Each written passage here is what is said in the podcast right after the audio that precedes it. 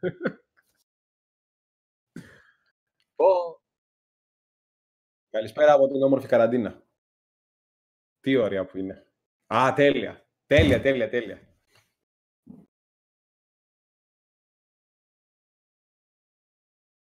Ε, μισό λεπτό να ανοίξω λίγο και τον ήχο μας. Ναι. Ωραία. Λοιπόν, παιδιά, μας ακούτε καλά; Καλησπέρα σε όλους. Εγώ σε ακούω. Πάμε για αρχή να μας πείτε αν ακουγόμαστε καλά, εγώ και ο Μιχάλης. Γιατί είχα κλειστά πριν για λίγα δευτερόλεπτα τα μικρόφωνα. Ζήσει, δεν ακούγεσαι. Ε, δεν ακούγομαι γιατί είναι αρχή. Βλέπεις με καθυστέρηση τα μηνύματα. Ε, τώρα Α, άνοιξα τα ζήσει, ναι. μικρόφωνα. Α, εντάξει. Οκ. Ναι, έχει μια μικρή καθυστέρηση το live, Ναι, έτσι ναι. κι αλλιώς. Καλημέρα, κομπλέ τώρα, ζήσει, οκ, ήχο, ναι, οκ, όλα ωραία. Καλημέρα, καλημέρα στις Είχα βλαχάρες, κλειστά, καλησπέρα. είχα κλειστά Α, τα μικρόφωνα, καλά που το θυμήθηκα και δεν ξεκινήσαμε να λέμε τίποτα παραπάνω. Α, αυτά είναι. Εντάξει, πάντα ζητάω Έτσι. feedback από τα Συγγνώμη. παιδιά. Α, ναι. Για τα τέτοια. Πάντα ζητάω feedback από τα παιδιά για να αν μας ακούνε καλά, γιατί συνέχεια τα πειράζουν παιδιά. Άλλος πάνω, άλλος κάτω. Δεν νομίζω λέει να είναι μαγνητοσκοπημένο. Όχι, εντάξει, δεν το κάναμε και τόσο μαγνητοσκοπημένο. Θα μπορούσε να είναι πρεμιέρα. Καμιά φορά μπορεί να το Θα βάλω έτσι. Μπορούσαμε να το κάνουμε σαν τον Μαρκ Σερνή Ακατσιάρτα. ASMR θα το κάνω. Θα κάνω έτσι. Μισό, ακούγεται στο μικρόφωνο. ναι, ναι, ναι, Θα έτοιμοι για να το βιούμε. παίρνω λέει, ζελατίνες, θα κάνω. Θα τρώω. Αυτό δεν ακούγεται, αυτό δεν ακούγεται που κάνεις. Δημητριακά. Ήταν μια μικρή μαλακιούλα που έκανες, δεν ακούστηκε καθόλου. Δημητριακά θα τρώω έτσι κρακ, κρακ, κρακ, εδώ πέρα μέσα. Ναι, Τίποτα ναι, άλλο. ναι. Λοιπόν, καλησπέρα παιδιά. Ελπίζω τώρα να ακουγόμαστε καλά. Όπως προείπα πριν είχα κλείσει τα μικρόφωνα λόγω της αγωγής. Ναι. Ε, ευχαριστώ πάρα πολύ που ήρθατε σε μια live εκπομπή. Είχαμε να κάνουμε live εκπομπή, Gamecast βασικά, live εκπομπή, από πέρσι. Πάλι με αφορμή τα γενέθλια τα περσινά. Είπαμε έτσι να κάνουμε και φέτος. Και μάλιστα Ναι. έχει κανένα δύο-τρεις εβδομάδες που έχει κλείσει τα δύο χρόνια εκπομπών το Gamecast. Ήταν, και- θυμάμαι καλά, πόσο, 3 Μαρτίου. Ναι, αν θυμάμαι καλά, παιδιά, ήταν 3 Μαρτίου η πρώτη εκπομπή πριν από δύο χρόνια. Οπότε, ναι, με αυτά και με εκείνα το θυμηθήκαμε την προηγούμενη εβδομάδα όταν γράφουμε την εκπομπή. Και λέω, άστο, λέω. την επόμενη την εβδομάδα επόμενη. θα κάνουμε κανένα live. Το ξέραμε ότι θα ήμασταν σε καραντίνα εμείς. Είχαμε προβλέψει.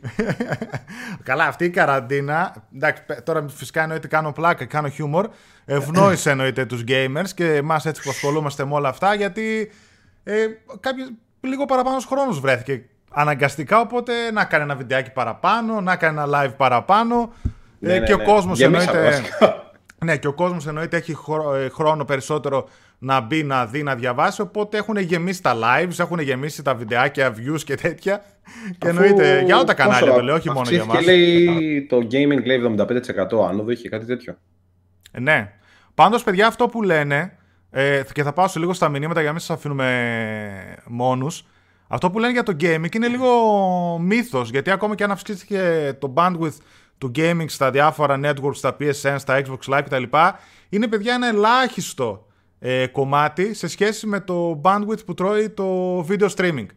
Δηλαδή εκεί πέρα πέφτουν οι ISPs και τα λοιπά και το bandwidth ε, κλογκάρει γιατί από τις video streaming υπηρεσίες και όχι από το gaming.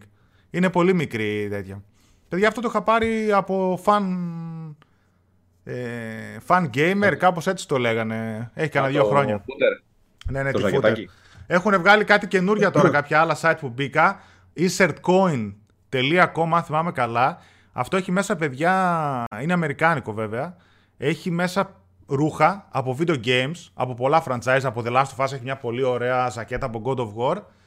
Έτσι Ναι, αλλά πάει είναι λίγο official. βέβαια, 40-50 ευρουλάκια, αλλά είναι πολύ ωραία τα σχέδια και αυτά. Δεν έχω πάρει ακόμα, κάνει κατά καιρούς και εκτόσεις. Αλλά αυτό Είναι που official γίνεται όμως ή δεν με το είναι; τελωνία. Είναι official, ναι, σε συνεργασία πάντα. Α, με- official είναι. σου- Ε, εντάξει, άμα είναι official. έχει και Last of Us, δεν θα PlayStation τιμήσουμε. και, και Sega και χίλια δυο. Λοιπόν, Ελληνικά παιδιά, καταστήματα στέλνουν δέματα, ναι, στέλνουν. Εμένα μου ήρθαν κανονικά. Ε, τα δέματα έρχονται. Οι- Τα courier δουλεύουν κανονικά. Ναι, ναι, ναι. Απλά τα ΕΛΤΑ, παιδιά, έχουμε πρόβλημα. ε, Είναι, Έχει λίγο, μια μικρή καθυστέρηση. είναι λίγο πριν την, κατα- την κατάρρευση και έχει αρκετή καθυστέρηση. Ναι, ναι, ναι. Ε, λοιπόν. Εντάξει. Μισό. Ωραία. Τα μηνύματα τρέχουν. Τα έχω σταματήσει εκεί πέρα. Λοιπόν, παιδιά. Έχουμε μαζευτεί και αρκετά άτομα. Οπότε είναι ό,τι πρέπει η ώρα τώρα να κάνουμε ένα μικρό δωράκι για το σημερινό live. Λοιπόν, σε συνεργασία φυσικά με την α, 8bit Do, που όπως βλέπετε όσοι μας παρακολουθείτε μας έχει δώσει αρκετά δωράκια το τελευταίο χρονικό διάστημα και φυσικά με το Market24GR που είναι ο χορηγός μας. Αυτή τη φορά μας έδωσε ένα δωράκι για το live, το οποίο θα πω πως θα λάβετε μέρος. Θα είναι μόνο για αυτούς που μας βλέπουν τώρα ζωντανά. Στο chat δηλαδή ότι γίνει η δουλειά θα γίνει. Μας δώσανε το πιο γλυκό gamepad του κόσμου από την 8bit το οποίο είναι αυτό παιδιά. Τι είναι αυτό; Δες εδώ το χέρι μου. Μπρελόκ. Και δες εδώ πώς είναι το gamepad. Ωραία φίλε. Στην ουσία είναι ένα φορητό gamepad. Ασύρματο εννοείται. Το οποίο δουλεύει με Windows, δουλεύει με MacOS, δουλεύει με Raspberry Pi, με Android boxes κτλ. Και φυσικά δουλεύει με το Switch. Το οποίο και το δοκίμασα και παίζει super μια χαρά. Πανάλαφρο, μικρό. Παιδιά, αυτό το δωράκι πολύ εύκολα στο chat. Όσοι γράψετε hashtag ε, market24gr θα μπω, θα δω όταν θα τελειώσει η εκπομπή πώς αφήσατε μηνύματα και αφού κάνω μια κλήρωση στην επόμενη εκπομπή θα βγει ένας νικητής από αυτούς που μας βλέπετε live. Επαναλαμβάνω για το gamepad της 8bit do αυτό εδώ πέρα το το μπρελοκάκι το μπρελοκ. Δες πώς είναι στα δάχτυλα. Τσικ, τσικ, τσικ. Παίζει μια χαρά, έτσι. Παίζεις μια χαρά. Το μόνο μειονέκτημα που μπόρεσα να βρω είναι που αναγκαστικά δεν έχει αναλογικούς. Οπότε είναι σε συγκεκριμένα είδη Αλλά ειδικά είναι, είναι και πολύ καλό να παίξεις και έτσι σε φορητές κονσόλες πέρα το PC. Hashtag, hashtag market24gr και θα είναι μόνο όσοι το γράψετε στο chat. Είναι για αυτούς που θα μας δουν live αυτή την επόμενη μία ώρα, μία και ώρα πόσο θα μας βγει η εκπομπή. Ναι, και φυσικά εννοείται ευχαριστούμε πάρα πολύ την 8bit και το Market24 που μεσολαβεί και τον κωδικό που μας έχει δώσει εκπτωτικό που βλέπετε στο banner και σας ευχαριστούμε πάρα πολύ παιδιά μας κάνουν διάφορες προσφορές και δωρεάν μεταφορικά και δωρεάν αντικαταβολές χίλια δυο τις αναβάζουμε στο site και στα group και πάμε να ξεκινήσουμε. Και καλησπέρα ξανά σε όλα τα παιδιά που έχουν μπει, γιατί τρέχουν τα μηνύματα. Ναι, καλησπέρα ξανά, παιδιά, σε όσους έχετε μπει. Ευχαριστούμε πάρα πολύ που μας θυμάτε με την παρουσία σας. Συνέχεια μπαίνουν και άλλα. Δύο χρόνια και Gamecast. Πίνω μια γουλιά και πάμε να πούμε στην uh, πιο ροή. Να το. Πιέστη, τι τέτοιο έχεις; Αυτό το μάτι. Τι είναι αυτό το μάτι; Α, God of War. God of War. God of ναι. War. Ένα μάτι μαυρισμένο είναι, λέω, θα φάγει καμιά μπουνιά, ξέρω εγώ. Πιάσει τον. Φαντάσου και αυτό είναι το God of War 3, έτσι. Ε, ναι, εντάξει, φαίνεται. Τι θα δούμε, τι God of War θα δούμε στο PS5 απορώ. Με αυτά που είναι στις κονσόλες που είναι πολύ πιο αδύναμες. Δεν θα έχει. Λοιπόν, για αρχή, παιδιά, αυτό που θα ασχοληθούμε και θα σχολιάσουμε είναι με αυτό που ασχολούνται όλοι τις τελευταίες μέρες. Και μιλάω για τις εντυπώσεις και για όλα αυτά που μάθαμε σε σχέση με το Xbox Series X και σχέση με το PS5. Δεν θα σταθώ τόσο πολύ στα τεχνικά χαρακτηριστικά γιατί τα ξέρετε όλοι απ' έξω. Οπότε καλύτερα είναι να σταθούμε στα μηνύματά σας και στις δικές σας απορίες σε αυτό το θέμα που είμαι σίγουρος ότι μονοπολεί τους πάντες. Για μας ένα μήνυμα. Κάτσε να βάλω λίγο τα μηνύματα γιατί το έχασα. Μιχάλη λέει δεν βλέπω να τον πίνεις λέει μαζί μας. Ε, εγώ στο είπα Μιχάλη. Το, το νύπια. Το νύπια και μ' άρεσε. Πριν καφέ. Ναι, τώρα το βλέπω. λοιπόν, προχωράω παρακάτω στα μηνύματα για να δούμε με αυτό το θέμα ό,τι τυχόν απορίες έχετε, παιδιά, και ταυτόχρονα τα σχολιάζουμε, θα λέμε εμείς με τα δικά στο Μιχάλη και θα πηγαίνουμε στο chat. Π.χ. βλέπω Alex White. Να ρωτήσω, ναι. λέει κάτι, ενδέχεται να υπάρχει PS5 Pro, γιατί είδα ότι παίζει Xbox Series S. Το Xbox Series S, παιδιά, είναι ένα κρυφό, ένα κοινό μυστικό, θα έλεγα. Δεν το έχουν παρουσιάσει ακόμα, βέβαια, η Microsoft, αλλά το περιμένουμε. Θα είναι σε δυνατότητες, λένε οι φήμες, αντίστοιχες με το PS4 Pro, έτσι, με το PlayStation 4 Pro γύρω στα 4, 4, κάτι teraflops θα είναι το Xbox Series X. Θα είναι μια αδύναμη κονσόλα με μοντέρνα φυσικά χαρακτηριστικά και σε μια πολύ οικονομική τιμή φαντάζομαι και θα είναι για αυτούς που πραγματικά δεν τους ενδιαφέρουν καθόλου τα τεχνικά τα χαρακτηριστικά, τα καλύτερα γραφικά και το ένα και το άλλο. Ε, το σκέφτηκε καλά η Microsoft, σου λέει αφού πολλά παιχνίδια και δικά, δικά της και τα πρώτα δύο χρόνια θα είναι και cross-gen και το ένα και το άλλο, σου λέει θα βγάλω και μια κονσόλα για όποιον δεν έχει ας πούμε, να δώσει τα 5-6 εκατοστάρικα πόσα θα ζητάει το Series X, να πάρει κάτι απλό, να παίξει χωρίς απαιτήσεις και χωρίς ας πούμε τα διάφορα μπλα μπλα μπλα που θα έχουν τα καινούργια παιχνίδια. Βέβαια αυτό μένει να δούμε πόσο θα κρατήσει πίσω ένα Xbox Series S τα next gen παιχνίδια της Microsoft και τα multi-platform επίσης. Γιατί είναι ένα πρόβλημα. Συνήθως οι developers φτιάχνουν τα παιχνίδια με βάση και την, την πιο αδύναμη κονσόλα, έτσι, ώστε να τρέχει και σε αυτή. Ναι, τώρα όταν θα υπάρχει PS5 Pro, ε, είναι ένα θέμα. Δηλαδή, αν δούμε τώρα τα τεχνικά χαρακτηριστικά του PS5 σχέση με το Xbox Series X, υπάρχει μια διαφορά δύναμης στα χαρτιά γύρω στο 20%, 20%, 20 με 30%, κάπου εκεί. Ε, γύρω στα 2 teraflops. Δεν είναι λίγη η διαφορά δύναμης που έχουν στα χαρτιά πάντα. Μένει να δούμε στο τέλος τι θα γίνει και πώς αυτό θα μεταφραστεί στα παιχνίδια, σε επιδόσεις και τι διαφορές θα έχουν οι κονσόλες που θα είναι πιο καλή μία, ποιο θα είναι πιο ε, καλή η άλλη. Μπορεί όμως να ακολουθεί η Sony μια τέτοια τακτική. Δηλαδή φανταστείτε να δώσει το PS5 Pro με αυτά τα τεχνικά χαρακτηριστικά σε μια τιμή τύπου 39 ή 4... PS5, ες, PS5 απλό, συγγνώμη. Α, λέω και εγώ και μετά το απλό πόσο θα έχει, δηλαδή. Ναι, ναι. Να το δώσει π.χ. σε τιμή 39 ή 4,49 και να έχει μια διαφορά τιμής 100 μπορεί και παραπάνω ευρώ με το Xbox Series X. Μπα, ώστε να κερδίσει εκεί την τιμή. 500 με 530 θα είναι ταβάνι σίγουρα.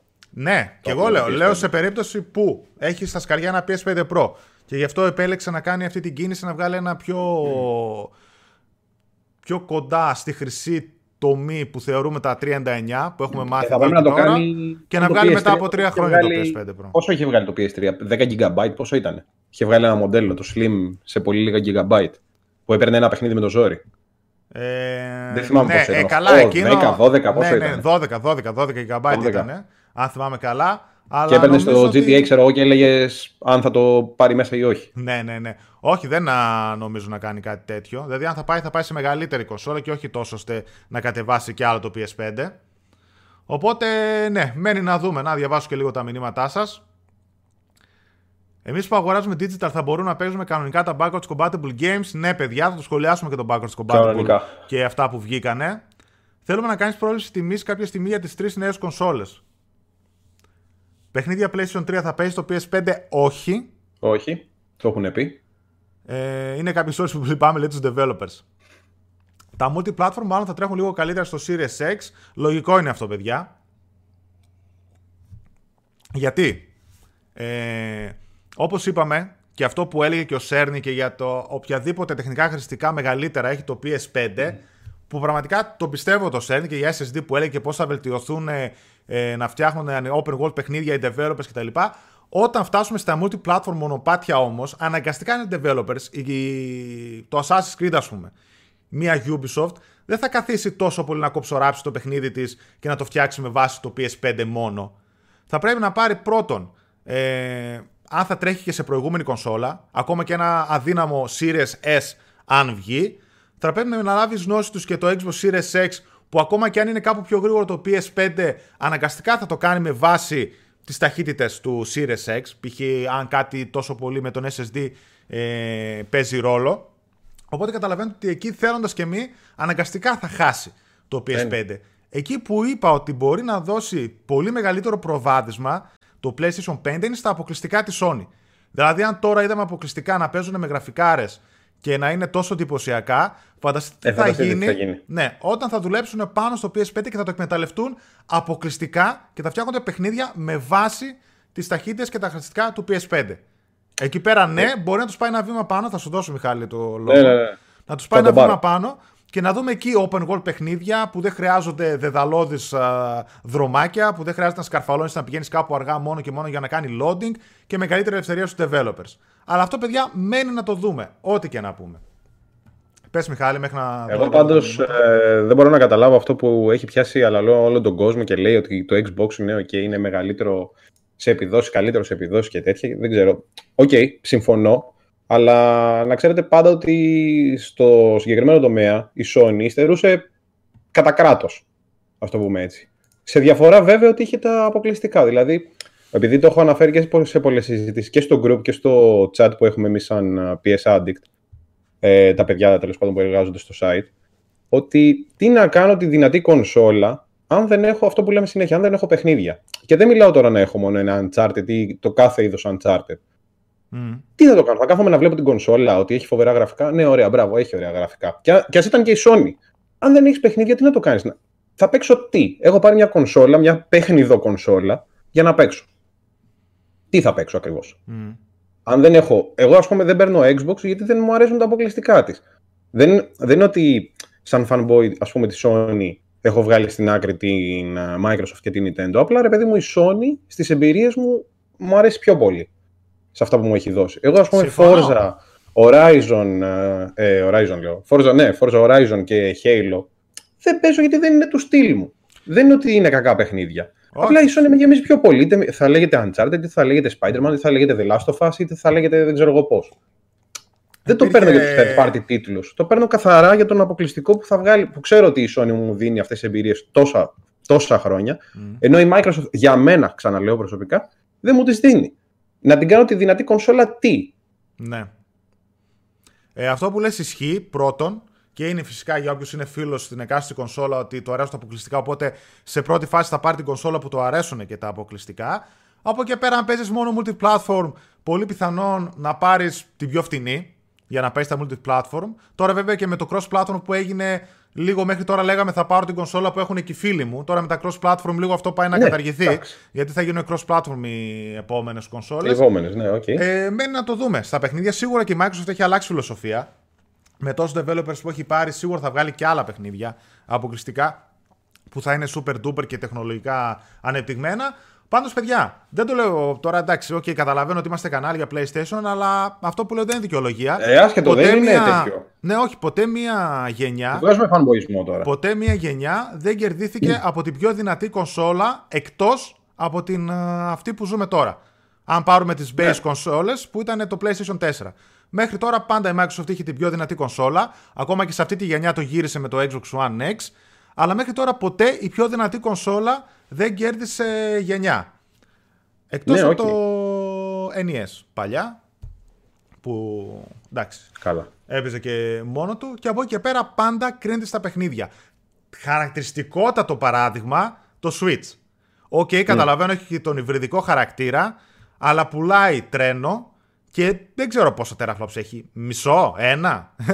Πραγματικά είναι, φανταστείτε, πιο κάτω από τις τωρινές κονσόλες base και πουλάει και... εκατομμύρια. Και, βγάζει και πουλάει πιο πολύ από, το, από τη Microsoft. Εκείνη η πλάκα. Ναι. Εντάξει, βέβαια εκεί παίζουν και άλλα πράγματα ότι είναι και η καλύτερη επιλογή για δεύτερη κονσόλα, το Nintendo Switch. Οπότε κάποιος που έχει PS4 μαζί με το Xbox πάνω κάτω του προσφέρουν τις ίδιες εμπειρίες, αν βάλουμε και τα multiplatform μέσα. Ελληνικά στα games λέει πρωτοπορεί αυτό η Sony. Εντάξει, αυτό το έχουμε ζητήσει και όσοι κράζουν σε εισαγωγικά ότι δεν θέλουν τα ελληνικά. Είναι κακό με την έννοια ότι ναι, μεν τα ζητάμε, ναι, μεν τα δίνει η Sony και εμείς λέμε εντάξει, θα παίξουμε στα αγγλικά. Έχω μείνει λίγο πίσω. είναι μικρή πλειοψηφία, αλλά οκ. Okay. Αυτό που λες για τα ελληνικά μετράει πολύ. Γιατί το βγάζουν ε, σε, σε, πάρα πολλές τέτοιες. Ε, και μέχρι στιγμής το έχει κάνει μόνο η Sony. Ναι, σε πάρα πολλές χώρες. Κοιτάξτε, παιδιά, η Microsoft δυστυχώς δεν έχει και εκπροσώπηση στην Ελλάδα. Ενώ η Sony έχει τη δικιά της PR εταιρεία και δουλεύει κανονικά με retail και με site τέτοιο, η Microsoft ε, νομίζω ότι πλέον έχει πάρει και τα γραφεία της που ήταν ναι, το ναι, Xbox ναι, που ήταν στην, Ελλάδα. στην Ελλάδα. Αν έχει κάνει τηλέφωνο, σηκώνει μόνο. Από εκεί και πέρα αυτό που κάνει με τα ελληνικά είναι μεγάλη φάση γιατί έχει επενδύσει σε μια χώρα που όντως ας πούμε πουλάει πολύ το PlayStation. Ε, η Sony τα κατάφερε περίφημα σε αυτή τη γενιά με τις εκδόσεις Pro και Base PlayStation 4 επίτευμα να παίζει τόσο καλά το Death Stranding στο απλό. Επίσης, παιδιά, κάτι πολύ μεγάλο, αυτό και τώρα μου δίνει αφρομή εδώ ο Jimmy, ε, ότι να είστε και μιλάω, το, το έχω ξαναπεί και θα το ξαναπώ, μιλάω σαν gamer και απευθύνομαι σε gamers οποιαδήποτε κονσόλα και αν αγαπάτε και αν αγοράσετε, να είστε παιδιά κατενθουσιασμένοι για τις καινούργιες κονσόλες, γιατί μιλάμε για τεράστιο άλμα γενιάς, για τεράστιο άλμα υποδύναμης. Σκεφτείτε αν με 1,5 teraflop προηγούμενης αρχιτεκτονικής, έτσι. Είδαμε παιχνίδια όπως το God of War, είδαμε παιχνίδια όπως το Death Stranding. Εγώ τουλάχιστον okay, το έπαιξα στο PlayStation 4 Pro, έτσι. Που πραγματικά πίστευα ότι βλέπω PS5 ες, γραφικά. Απορώ τι θα δούμε με τα 10 και 12 teraflops που θα έχουν οι κονσόλες επόμενης γενιάς. Και τα οποία είναι, ξέρετε, κατά 60% πιο efficient από ό,τι ήταν η αρχιτεκτονική της προηγούμενης γενιάς. Οπότε μιλάμε για πολλαπλάσια νούμερα σε επιδόσεις. Γι' αυτό... δεν στο τέτοιο. Ναι, καλά πες. Ε, γι' αυτό λέω να είστε κατενθουσιασμένοι. ναι, ναι, μην πηγαίνετε τώρα με κάτω το κεφάλι ότι η Microsoft έβγαλε περισσότερα teraflops από τη Sony και SSD και δεν ξέρω εγώ τι. Περιμένετε να δείτε τα παιχνίδια πώς θα παίζουν. Αυτά θα σας γεμίσουν. Δεν θα σας μείνει μετά, θα τα ξεχάσετε και τα SSD και τα teraflops και όλα αυτά. Προφανώς. Απλά τώρα όλο αυτό το έχει δώσει ο Mark Cerny, έχει δώσει το zoom, έχει δώσει το πάτημα και έχει γίνει ένα τεράστιο μπαμ επειδή δεν ξέρουμε και τι άλλο να συζητήσουμε. Αν είχε δείξει την κονσόλα ή ναι. το χειριστήριο, το DualShock και δεν ξέρω εγώ τι, όλα αυτά θα είχαν πάει στον πάτο. Αυτό που λες είναι πολύ σωστό. Έπαιξα το demo του Resident Evil το 3 το remake και έβλεπα τα πρόσωπα της Jill τέλος πάντων, τους Κάρλο και όλα αυτά σε απλό PS4 και γυρνάω και εδώ κάνουμε το live, το live τώρα. Είμαι στον υπολογιστή του αδερφού μου και δεν μπορώ να κάνω πάνω live. Και βλέπω τη διαφορά, ξέρω εγώ, σε PC και PS4 απλό και είναι χαοτική. Mm. Δεν υπάρχει. Φαντάσου ότι θα γίνει στις επόμενες κονσόλες, έτσι. Και ένας mm. φίλο είπε κάπου πιο πάνω, κάπου το έχασε, ότι δεν έχουν πετύχει ακόμα τις ελληνικές μεταγλωτήσεις. Τις έχουν πετύχει, όχι σε τεράστιο βαθμό, αλλά μερικά παιχνίδια είναι πραγματικά διαμάντια στις μεταγλωτήσεις. Έχουμε λίγο θέμα εμείς στην ενήλικη, θα πω, μεταγλώτηση. Ναι, δηλαδή, ναι, ναι, ναι, Οι άλλες χώρες, τις ταινίες τους, τις σειρές τους κτλ., τις κάνουν όλες μεταγλωτήσει. Είναι και προφορά. Όσοι ξέρετε. Είναι και προφορά. Μπορεί, ναι. Ισπανία, Γερμανία κτλ. Η τηλεόρασή τους είναι τα πάντα μεταγλωτισμένα. Ναι, ναι. δεν μου αρέσει να βλέπω μεταγλωτισμένα πράγματα, εννοείται. Αλλά εδώ στην Ελλάδα, ίσως γι' αυτό στερούμε σε αυτές τις μεταγλωτήσεις τις πιο όριμες, θα πω. Ενώ αν δείτε μεταγλωτήσεις όπως γίνανε σε παιχνίδια πιο παιδικά, τύπου Sly Cooper, τύπου Medieval κτλ. Εκεί ταιριάζουν γάντι τα ελληνικά. Γάντι ναι, τα ελληνικά. Εκεί είναι γάντι. Όπως και το God of War δεν ήταν άσχημο, ας πούμε στον Αντρέα όμως στερούσε πολύ. Mm. Στο PS5 συνδέεις κατευθείαν τον εξωτερικό σκληρό του PlayStation 4 και παίζεις κατευθείαν. Α, αυτό δεν το ξέρω αν παίζει κατευθείαν. Ναι. Μπορεί κιόλας γιατί στον εξωτερικό σκληρό, αν έχεις εξωτερικό σκληρό στο PlayStation 4, απλά έχει μέσα δεδομένα από παιχνίδια. Δεν έχει κάτι σε UI κτλ.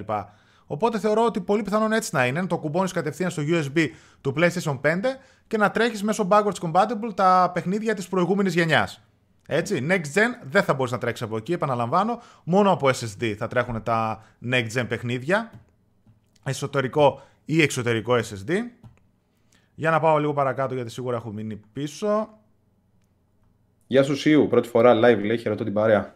Γεια σας παιδιά, καλώς ήρθατε όλοι μπαίνε, όσοι μπήκατε τώρα στο live, έχει λίγα λεπτά που ξεκινήσαμε και σχολιάζουμε εννοείται PlayStation 5 ξέρεις, με το Ξέρεις που περιμένω να πάμε, να πάμε όταν είναι να πάμε στο backwards. Θέλω να βγάλω λίγο το, το Rage από μέσα μου γιατί εγώ δεν τα έχω πει. Ναι, θα πάμε στο backwards. Και Nintendo λέει πάτωσε με το δυνατό GameCube. Είχα και GameCube, παιδιά, είχα και Xbox Original που ήταν πάρα πολύ δυνατές κονσόλες. Δηλαδή, αν έπαιζες παιχνίδι στο GameCube ή στο Xbox, το Original, και το έπαιζες μετά στο PlayStation 2, στο PlayStation 2, παιδιά, απλά ήταν θολούρα. Δηλαδή, ναι. πραγματικά ναι, ναι, ήταν ναι, ναι. θολούρα. Και μιλάμε για, το, για την πιο πετυχημένη κονσόλα όλων των εποχών. Στο Xbox, το Original, μέσα έχει σκληρό δίσκο. Έτσι, μιλάμε για απίστευτες καταστάσεις. στο GameCube τούμπανο, δείτε Resident Evil 4 ε, χαρακτηριστικά, πώς τρέχεις στις κονσόλες, να δείτε πώς έτρεχε στο GameCube. Λέει ο Λουπ Γκαρού στο God of War, λέει τον Ατρία τον έκανε λίγο σε φερλής, γι' αυτό σας φαίνεται κάπως. ναι, ήταν λίγο κάπως η ε, Ήταν λίγο cringe. Όπως και στα παιδιά, δεν έχουμε ηθοποιούς παιδιά που να κάνουν μεταγλωτήσεις, οπότε τις κάνουν ενήλικες. Αυτό που, λέ... αυτό που λέμε εμείς πολλές φορές, ότι θυμάσαι παλιά που έβλεπες στην ε, RTN τέλος πάντων κάτι Lucky Luke και κάτι τέτοιο ακού... και λέει στο τέλος ακούγονται με τη σειρά οι ηθοποιοί. Ναι. Ε, Σπύρος Μπιμπίλας και όλοι οι παλιοί. Νομίζω ότι οι παλιοί θα δίνουν άλλο τόνο. Γιατί τους, τους ξέρουμε. Έχεις ακούσει τη φωνή τους πώς παίζουν και σε σειρές και σε, παιδικά, σε πολλά παιδικά μάλλον. Οπότε σου μένει. Τώρα. Ε, εγώ πιστεύω πως η διαφορά θα είναι πολύ μικρή έως και ανύπαρκτη. Πιστεύω πως θα είναι η διαφορά PS4 με Xbox One S και ακόμα μικρότερη. Πλέον τα αποκλειστικά είναι αυτά που επιλέγω στη Sony. Για τα ελληνικά παρακάτω, τώρα πήγα στα μηνύματα αυτά, παιδιά. Τα στούντιο της Microsoft θέλουν πολλή δουλειά για να φτάσουν στην ποιότητα της Sony. Εύχομαι σε αυτή τη γενιά αυτό να αλλάξει. Και την σίγουρα θα βγουν μόνο οι gamers. Προφανώς, παιδιά, θα αλλάξουν. Και τα studios που πήρε η Sony, βέβαια, είναι σε. Τα περισσότερα είναι λίγο πιο, ξέρετε, μεσαίας κατηγορίας. Απλά η Sony από εποχής PlayStation 1 και 2 φυσικά που ξεκίνησε με τα στούντιό της, τη μεγάλη αλλαγή την έκανε μετά τα πρώτα χρόνια του PlayStation 3 όπου έδωσε μεγάλο ναι. βάρος στα στούντιό της. Οπότε φανταστείτε σε δύο γενιές και σε εδώ και πόσα χρόνια έριξε πόση δουλειά στο στούντιό της για να φτάσουν να βγάζουν τέτοια παιχνίδια.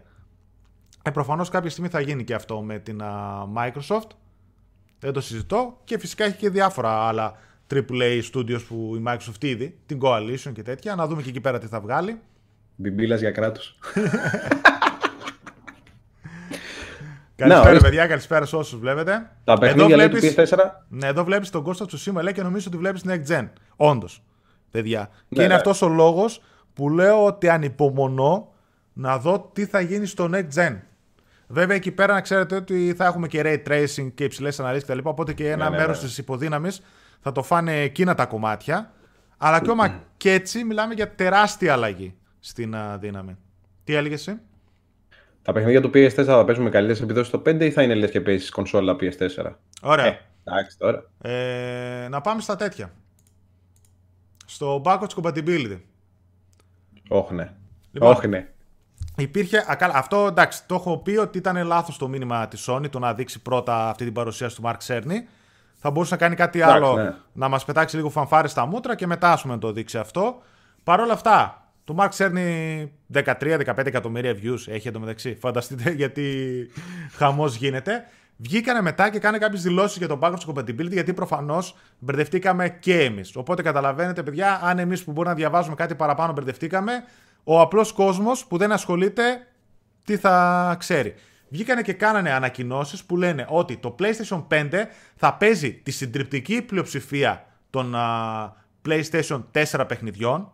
Μιλάμε δηλαδή για άνω των 4.000 παιχνιδιών του PlayStation 4, ενώ στοχεύουν σε καλύτερη απόδοση των ελόγων παιχνιδιών τόσο σε frame rate όσο και σε ανάλυση. Οπότε, απλά νομίζω, εκεί αναφέρθηκε στα 100 παιχνίδια που έλεγε ο Μάρκ Σέρνη, ότι δοκιμάζουν ένα παιχνίδι ένα προς ένα για να δουν τι βελτιώσεις μπορεί να σηκώσει και αν σε κάποια παιχνίδια χρειάζεται να παρέμβει και ο developer ο αρχικός. Ναι. Οπότε ναι, θεωρώ ότι σε πολλά παιχνίδια είτε θα δούμε κάτι σε boost mode όπως είχε τώρα το PS4 οπότε αυτόματα θα τρέχει σε κάποια ανάλυση παραπάνω και σε κάποια παραπάνω frames ή και ίσως να δούμε και κάτι παραπάνω. Δεν ξέρω αν θα είναι κοινός κανόνας για όλα τα παιχνίδια, αλλά θεωρώ η πλειοψηφία και συγκεκριμένα τα πιο γνωστά παιχνίδια σίγουρα θα έχουν βελτιώσει το PS5. Το backwards compatibility. Από εκεί και πέρα, backwards compatibility πολύ που περιμέναμε για PlayStation 3, PlayStation 2, PlayStation 1 που υπήρχαν πολλές φήμες. Ε, δεν νομίζω ότι ισχύει τίποτα α, το να το κρατάνε μυστικό για μέχρι το τέλος δεν νομίζω ότι θα, κάτι θα είχαν πει. Ήδη αναφέρθηκαν και πολλοί που έχουν σχέση με developers που τους ρωτήσανε, κάποιοι δημοσιογράφοι. Κάποιοι είπαν ότι γελάσανε με αυτή τη φήμη και κάποιοι είπαν ότι το θεωρούν υπερβολικά δύσκολο ας πούμε, να είναι κάτι σαν μυστικό. Οπότε, παιδιά, δεν νομίζω να δούμε. Η πραγματικότητα είναι μία. Ότι η πραγματικότητα πέρα από το ότι θα το θέλαμε όλοι, είναι ότι πολύ λίγοι, ελάχιστοι από εμάς, θα ασχοληθούν με παιχνίδια του PlayStation 1, του 2 και του 3. Στο backwards compatibility. Όσο και αν το θέλουμε. Το θέλω κι εγώ. Εντάξει, μπορεί να αγόραζα να έπαιζα, να έπαιζα δύο ώρες ένα παιχνίδι του PlayStation 1 και να ήταν αυτό. Αν ήταν να συμβάλλει στο κόστος, καλώς δεν το βάλανε. Από εκεί και πέρα, σκληρή πραγματικότητα λέει ότι ο κόσμος δεν ασχολείται τόσο πολύ με το backwards compatibility και το λέω εγώ που έχω και Xbox και ξέρω πόσο πολύ έχω ασχοληθεί με τα παλιά του παιχνίδια έως και Xbox Original που έχω. Από εκεί και πέρα και το backwards compatibility του Xbox που έχουν κάνει τρομερή δουλειά η Microsoft, το λέω και το ξαναλέω, η Microsoft εδώ και χρόνια από την προηγούμενη γενιά και από πιο πριν βέβαια, από το Xbox 360, δουλεύει πάνω στο backwards compatibility. Δεν μπορεί να τη φτάσει η Sony σε, στα ελάχιστα χρόνια που έχει ξεκινήσει να ασχολείται. Οπότε έχει προϊστορία, είναι για μια δυνατή software εταιρεία και έχει κάνει φανταστική δουλειά που μέχρι και HDR μπορεί να βάλει σε Xbox Original παιχνίδια. Από εκεί και πέρα η Microsoft, το backwards compatibility που έχει είναι σχεδόν στα 4.000 επίσης παιχνίδια που έχει το Xbox One, δηλαδή σε όλη σχεδόν την γκάμα το Xbox One, σε 300 παιχνίδια του Xbox 360 και σε 20 παιχνίδια του Xbox του Original. Οπότε παιδιά και αυτό είναι λίγο ε, όχι, δεν θα πω πλαστό, γιατί προφανώς θα προστεθούν και άλλα. Το να λέει, ας πούμε, ότι θα παίζετε 4 γενιά, γενιές Xbox παιχνίδια στο Xbox Series X, ε, οκ, okay, δεν είναι ότι θα μπορώ να βάλω και το δισκάκι του Xbox ή το Xbox 360 θέλω και θα μπορώ να το παίξω. Πάλι θα ναι, παίζει το 9% των παιχνιδιών του Xbox One, όπως θα κάνει το PS5 με το PlayStation 4, συν όμως θα βάζουν κατά καιρούς και λίγα λίγα παιχνίδια του Xbox 360 και του Xbox Original. 300 παιχνίδια υποστηρίζεται το Xbox 360 και 20 από το Xbox Original. Αυτά. Δεν είναι ότι αμάν και πώς είχα, είχα πόσα παιχνίδια στο Xbox 360 και πόσα παιχνίδια στο Xbox το Original και θα μπορώ να τα παίξω. Αλλά προφανώς είναι πολλά χρόνια μπροστά από τη Sony σε αυτό το τομέα. Καλά, όταν είναι, πες μου να μου δώσεις το λόγο, αν θες να Πάρε για να κατεβώσει τα μηνύματα, γιατί έχω μείνει πίσω. Ωραία. Εγώ αυτό που λέγανε πάρα πολλά παιδιά και το έβλεπα και στο live, ε, ότι δεν θα έχει backwards τέλος πάντων από το PS3, PS2, PS1. Ρε παιδιά, μην γελιόμαστε. Και δεν το λέω με κακία. Όσοι δεν έχετε πάρει PS4 μέχρι τώρα, σκοπεύετε να πάρετε PS5 day one. Εγώ είμαι της άποψης ότι οι περισσότεροι, και το ξαναλέω ότι δεν το λέω με κακία, οι περισσότεροι θα φτάσετε στην στιγμή τέλος πάντων, ίσως οι μικρότερες ηλικίες, γιατί εντάξει, μπορεί να μην έχουν και τα παιδιά εισόδημα, θα φτάσουν στην στιγμή που το PS5 θα είναι στο σβήσιμο, θα πέσει η αυλαία, τέλος πάντων θα βγει το PS6 και θα ρωτάνε αν πρέπει να, αν πρέπει να πάρουμε PS5 ή όχι. Όπως γίνεται τώρα, να πάρω PS4 ή να μην πάρω. Εκτός αυτού, θα έχετε το χρόνο για να κάτσετε να παίξετε τόσα παιχνίδια που έχει το PS3, το PS2, το PS1. Πρώτο πρώτο, να το πούμε και διαφορετικά, τα παιχνίδια του PS1 είναι και σπάνια και πανάκριβα. Οπότε και να το βρείτε, να το παίξετε, πώς θα το παίξετε και πόση ώρα θα διαθετήσετε. Και εκτός αυτού, τα παιχνίδια του PlayStation 1, αντί και του PlayStation 2, είναι unplayable. Πολλά και από το PS3 είναι unplayable. Πώς θα κάτσετε να παίξετε, αυτό το έχετε σκεφτεί. Mm. Εγώ δηλαδή, έχει τόση μεγάλη γκάμα, τόση μεγάλη βιβλιοθήκη το PS4, μπορείτε να παίξετε στο PS5, που θα σας δίνει υπεραρκετό. Εδώ δεν θα έχετε χρόνο για να τα κάνετε όλα αυτά. Πώς θα πάτε στις πιο πίσω κονσόλες; Καταλαβαίνω ότι οι περισσότεροι μπορεί να είστε πιο μικροί, να μην έχετε ζήσει τη γένεια του PS1 και του PS2. Mm. Είναι όμως, βάλτε τα κάτω λίγο. Σκεφτείτε τα ότι δεν μπορείτε να το κάνετε αυτό το πράγμα για πολλούς και διάφορους λόγους. Συν ότι τουλάχιστον η Sony, έτσι όπως το βλέπω εγώ το πράγμα, θα βγάλει ένα 50 από αυτό το πράγμα. 50 ε, ευρώ μείον εννοώ. Mm. Στο, στην κονσόλα. Δεν θα είναι 600 ευρώ, θα είναι 550. Τέλος πάντων, επειδή δεν έχουμε το backwards για τις ε, λιγότερες. Ε, για τις πιο πίσω γενιές. Γιατί να κάτσετε να παίξετε PS1, PS2. Πήγαινε, πάρτε ένα PS1, βάλτε το μέσα με τσιπάκι. Έτσι κι αλλιώς διαφορά στα γραφικά δεν πρόκειται να δείτε ούτε στο PS2 ούτε στο οτιδήποτε. Πάρτε ένα PS1, πάρτε ένα PS2, βάλτε τσιπάκια, κατεβάστε τα παιχνίδια, παίξτε όσες ώρες θέλετε και τελείωσε η υπόθεση. Για να πάρεις ένα PS5 για να έχεις παιχνίδια PS2, PS1 και πίσω, χάνει και το νόημα. Δηλαδή, άμα είναι έτσι, να παίζω τα παιχνίδια της προηγούμενης γενιάς και το PS5 όταν θα βγουν τα παιχνίδια δεν τα πάρω ποτέ, ότι θα τα παίξω στο PS6. Απλώς θα ήταν μια πολύ μεγάλη ξέρεις, και κίνηση διαφημιστική ρε παιδί μου της Sony να σου πει ότι θα παίζεις όλες τις γενιές του PlayStation. Τώρα δεν ξέρω αν είναι ικανή η Sony να έκανε κάτι αντίστοιχο με τη Microsoft.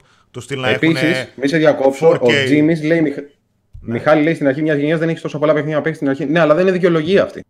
Ναι. Ότι θέλω να παίξω τα παιχνίδια του PS3 και του PS2. Θα κάτσω να παίξω, αν δεν, αν δεν έχω παιχνίδια για το PS5 και δεν έχω ούτε PS4, θα κάτσω να παίξω όλα τα PS4. Δεν θα κάτσω να παίξω το PS3 ή το, ε, το PS2 και το PS1. Mm. Άντε και το PS3 στη χειρότερη. Κοίτα, το που τα πιο πολλά το PS3 έχουν βγει στο PS4, έτσι, σε remaster ή σε remake. Το PlayStation 4 εννοείται εμένα και εμένα μου έκαιγε. Θα ήθελα και με PlayStation 3. Δηλαδή, αν θα πήγαινε μέχρι πίσω. Ε, άντε μέχρι το PlayStation 3. 3. Και πάλι Αλλά ξέρω ότι λόγω αρχιτεκτονικής. Εγώ έβαλα τώρα PS3 και μου ήταν το... ζωρίστηκε το μάτι μου. Ναι, συμφωνώ, εντάξει, σίγουρα. Αλλά σου λέω, αν θα ήθελα εγώ κάτι, το ιδανικό θα ήταν έστω μέχρι PlayStation 3 θα πήγε. Να μου πεις, άμα είχαν, ε, ξεκλειδώσει, άμα είχαν ξεκλειδώσει και μπορούσαν να κάνουν PlayStation 3 backwards compatible, θα κάνανε και 2 και 1, έτσι. Okay. Ε, μην γελιόμαστε. Δεν, δεν πρόκειται να βρούμε καν τον χρόνο, δεν πρόκειται να βρούμε όλα τα έξτρα χρήματα. Δηλαδή θα μας έδινε η κονσόλα η Sony 500-600 ευρώ πόσο θα έκανε και θα δίναμε άλλα τόσα λεφτά για να πάρει παιχνίδια PS3. Και ξαναλέω, το PS2 αν δεν τα βρίσκεις σε βίντεο κλαμπ 5 και 10 ευρώ. Το PS1 πού θα τα βρεις, που θα θες να παίξεις PS1. Πουθενά. Πουθενά θα έπρεπε να έχει. Μόνο κάτι Dino Crisis και κάτι Resident Evil, αν θες να τα ξαναπέξει, έχουν 30 και 40 και 50 ευρώ. Ναι, άμπρα. Πάλι κάτι δεν τα έπαιζε κανένας. Ε, Ποιος θα τα παίξει; με, τέτοια, με τα pixel, θα παίξεις; Θα έπρεπε να κάνει τεράστια δουλειά η Sony, δηλαδή που δεν την έχω ικανή για να λέμε το, το δίκιο. Να τα βάζει πούμε ψηφιακά στο store και να έβρισκε όλα τα δικαιώματα. Ο, ο Γιώργος, παιδε μου τρώτε το άρθρο που ετοιμάζει για backwards compatibility. Το μόνο που με προβληματίζει, λέει ο Γιώργος Βραχνός, το μόνο που με προβληματίζει για το PlayStation 5 είναι ότι είναι στα πάντα υπερχονισμένο. Από θερμοκρασίες και κατανάλωση δεν είπαν κάτι, νομίζω. Είπανε κάτι, Γιώργο. Είπανε στην ουσία ότι το, ε, το PlayStation 5, γι' αυτό έχει και variable uh, clocks, δηλαδή θα παίζουν οι, τα ρολόγια του υπερχρονισμένα και θα κατεβαίνουν και σε χρονισμούς, έτσι. Ε, γιατί θα το πάνε διαφορετικά. Μέχρι τώρα, ας πούμε, τραβούσε περισσότερο ρεύμα η κονσόλα για αν ήθελε να δουλέψει σε ένα πολύ δυνατό παιχνίδι, αν ήθελε να κάνει κάποιο boost στους χρονισμούς της. Έτσι, με αποτέλεσμα να έχει και περισσότερο θόρυβο και περισσότερες θερμοκρασίες. Στο PS5 πάνε αντίθετα.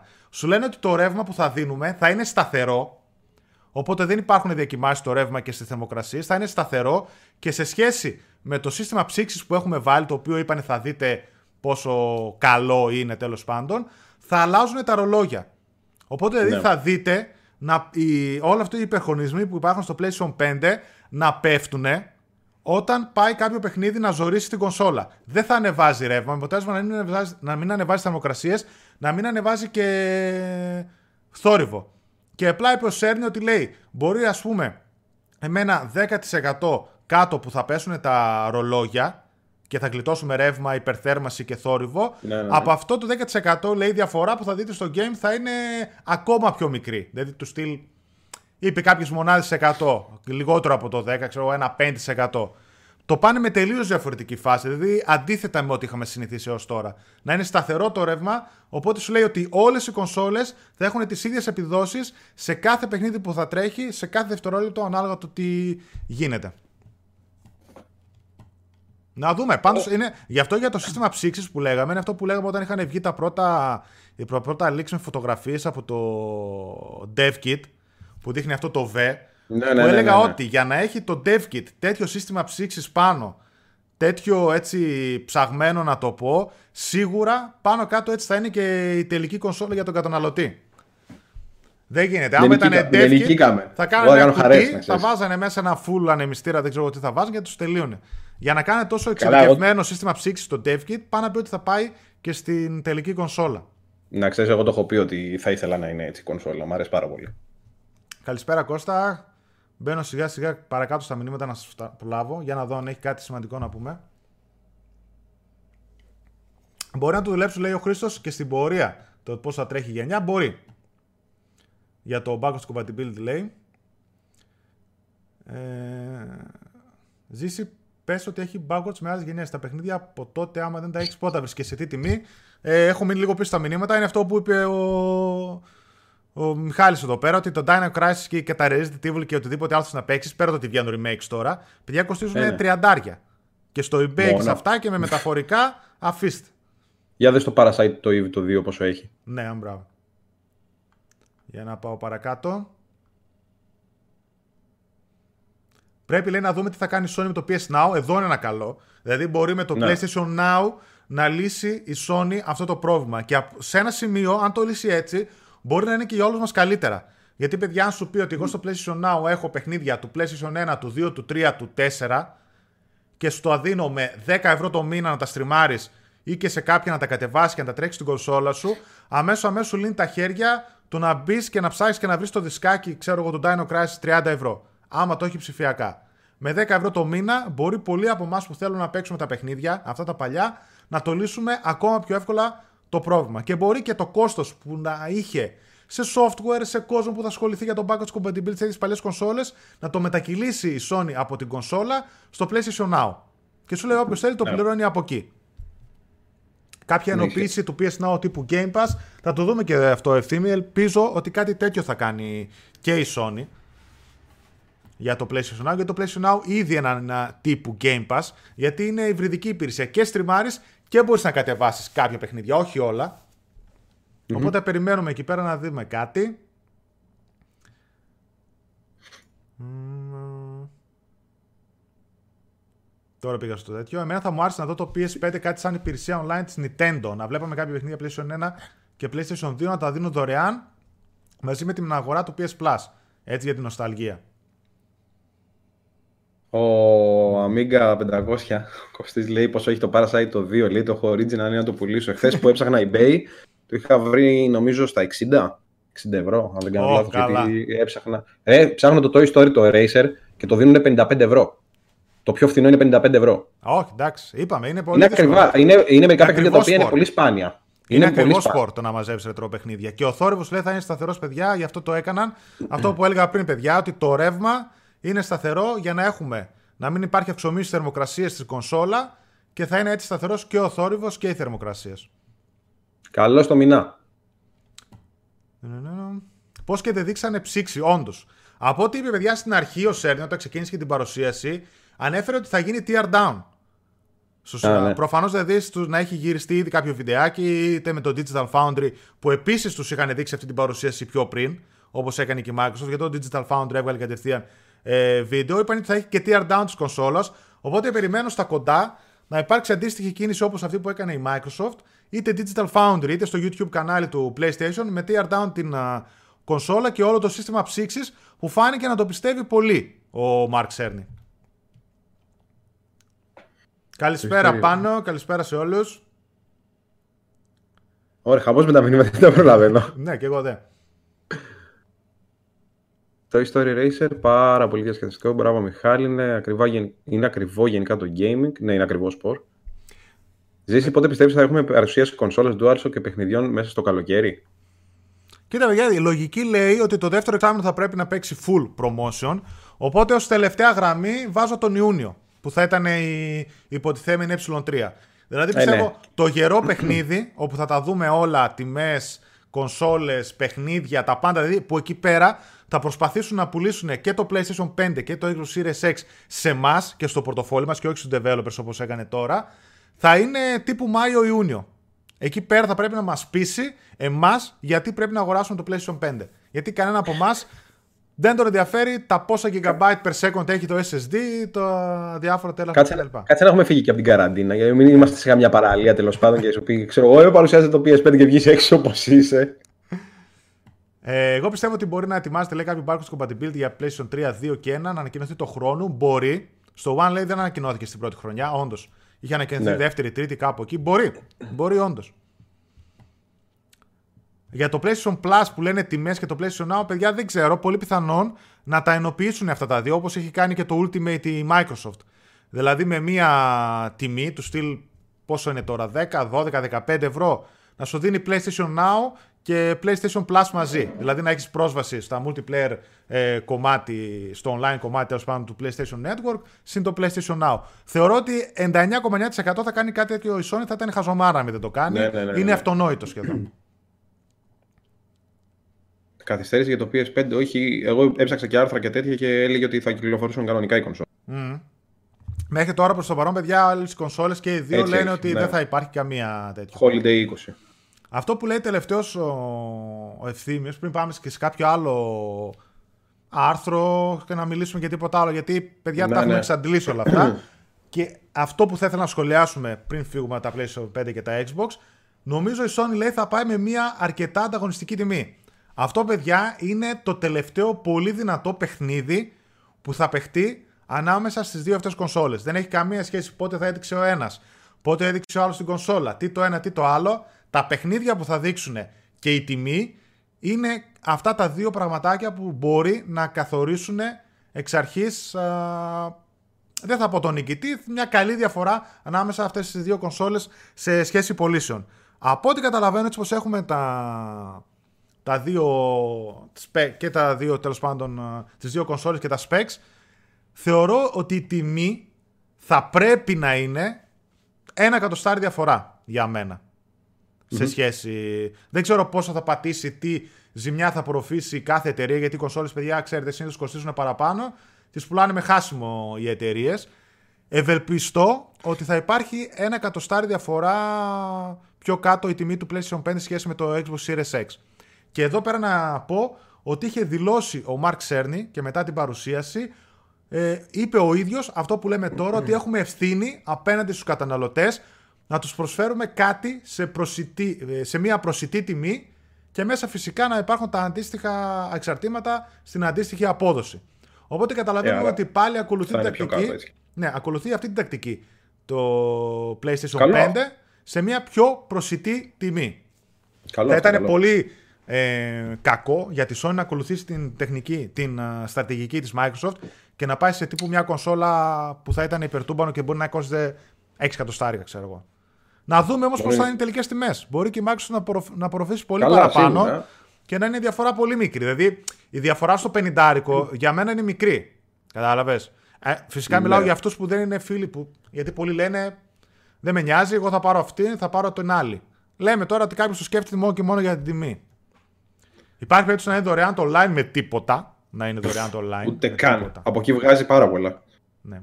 Στο One Μόνο λέγατε... που λέμε και στο One λέγανε ποιος χρειάζεται τα παλιά παιχνίδια στην αρχή μετά κολοτούμπα. Καλά, ναι. Και στο PlayStation τα ίδια έλεγε ο Jim Ryan. Που έλεγε ναι, ναι. είδα λέει, να τρέχει το GT Sports και είδα να τρέχει και το Grand Turismo 1 και, λέει, και έλεγε αυτός ότι Α, ποιος θα παίζει αυτά τα παιχνίδια. Και εννοείται φυσικά ότι υπήρχαν αντιδράσεις από την κοινότητα του PlayStation. Α, να ακούς. GRPS Nation, σας βλέπω, σας βλέπω το στρατόπεδο 5 σε ώρα υπηρεσίες. Κανόνισε να φας τίποτα και να, και να πεις «Ε, εμείς δεν φταίμε, εγώ δεν φταίω. Ναι. δεν βλέπω. Επίσης για το σχεδιασμό που λέγαμε, αυτό που λέει ο Κώστας, είπε ο Σέρντ ότι θα είναι κάτι πιο συμβατικό με τις κονσόλες. Οπότε περιμένω πάλι έτσι πλάκα, τίποτα, ξέρεις, οριζόντια και αυτά. Όπως έχουμε συνηθίσει τώρα με τις κονσόλες αυτές και όχι κάτι σαν το μπύργο που έκανε η Microsoft. Ναι, ναι, ναι. Καλησπέρα, Ζήση. Λέει όταν λες ότι τα, τα έχουν βαλτώσει, πόσο περίπου θα κάνει για να έρθει από το base. Δεν ξέρω. Εγώ παρήγγειλα κάτι και δεν έχει έρθει ακόμα και έχουν περάσει τρεις εβδομάδες. Ε, περιμένω και εγώ αυτό. Περιμένω τρεις εβδομάδες. Συστημένο. Παιδιά, το πιο σημαντικό για μένα είναι το Xbox το αγοράζεις και παίζεις ό,τι έχει βγει ποτέ. Το θεωρώ τρομερό plus λάθος. Δεν παίζεις ό,τι έχει βγει ποτέ. Παίζεις σχεδόν όλα τα παιχνίδια του Xbox One, 300 παιχνίδια του Xbox 360 και 20 παιχνίδια του Xbox Original. Αυτό. Το άλλο κομπολόι το έκανες. Ναι, γι' αυτό κάτσε να το κάνω καμιά ζημιά, να το δώσουμε και δώρο. Το sweet spot στην τιμή. Αυτό. Εκεί παίζει, παιδιά. Θα παιχτεί πολύ μεγάλο παιχνίδι. Ναι. Και να φάει καραντίνα έχουμε, ορίστε. Τη μέση λέει μετά στο PS Plus αντίστοιχα και στα games για να καλύψουν. Δεν νομίζω Κώστα. Δεν του συμφέρει. Ποιο πρόβλημα θα μπορούσε να είναι το digital υπέρ του physical, γιατί αν δείτε, βγείτε δείτε τώρα πόσο κάνουν τα παιχνίδια. το Final Fantasy VII, το Doom κάνουν 50, 51, 52 ευρώ στα καταστήματα και στο PlayStation Network κάνουν 70 ευρώ. 69-99. Ναι. Φανταστείτε να εκλείψουν τα καταστήματα και αμέσως αμέσως να πληρώνετε με τη μία 20 ευρώ παραπάνω το παιχνίδι, θέλετε δεν θέλετε. Και τότε θα υπάρχουν εκτόσεις ή τόσο συχνά εκτόσεις αν έχουμε μόνο digital. Εκεί πρέπει να είναι ο προβληματισμός μας. Να, ρε, ερώτηση. Ναι. Θα πάρετε και τις δύο, και τις δύο consoles day one. Εγώ προσωπικά έχω πει Xbox δεν παίρνω, να ο Θείος Ζήσους από εδώ παίρνει. Ναι, Εμένα εγώ... δεν με καλύπτει το Xbox όπως είπα. Οπότε μόνο PlayStation 5 και αυτό έχει day one. Εγώ πήρα και το Xbox One X και το PlayStation 4 Pro κτλ. Εγώ έτσι όπως τα βλέπω τα πράγματα, σίγουρα θα πάρω day one PlayStation 5. Γιατί με αυτό ασχολούμαι, με αυτό έχω μάθει να παίζω εδώ και πάρα πολλά χρόνια. Και το Series X θα δούμε την τιμή μετά από κάνα χρόνο. Γιατί παιδιά είναι ακριβά. Τώρα δηλαδή, αν να δώσουμε 1000 ευρώ για να πάρουμε δύο κονσόλες, που μπορεί και τα 1000 ευρώ να μην φτάνουν, έτσι όπως το βλέπω το πράγμα, ε, καταλαβαίνετε τώρα ότι είναι, μιλάμε για τεράστια λεφτά. Τεράστια ποσά. Όπως και το Xbox One δεν το πήρα. Πήρα το Xbox One X μετά από πόσα χρόνια που είχα παίξει στο PlayStation 4. Και εκείνο το πήρα ναι, ναι, ναι. μεταχειρισμένο από παιδί που γλίτωσα και 100 και ευρώ, ας πούμε. Κάπως έτσι. Λοιπόν, πάμε σε κάτι άλλο. Άντε πάμε. Τα είπαμε εδώ πέρα, είπαμε για τέτοιο, είπαμε για τους, δεν είπαμε μάλλον για τους developers που πολλοί βγήκαν να υπερασπιστούν το PlayStation 5, το σχεδιασμό του κτλ. Είπαμε για το, δεν είπαμε μάλλον και θα πω τώρα για τον Αντρέα Πεσίνο. Ο, είναι ο επικεφαλής της Ready Addon που μας έχει δώσει το που... The Order 1886. Ο Πεσίνο με τα πεσήματα. Που ήταν και μάλιστα τεχνολογικά, οπτικά τέλος πάντων απίστευτο το The Order.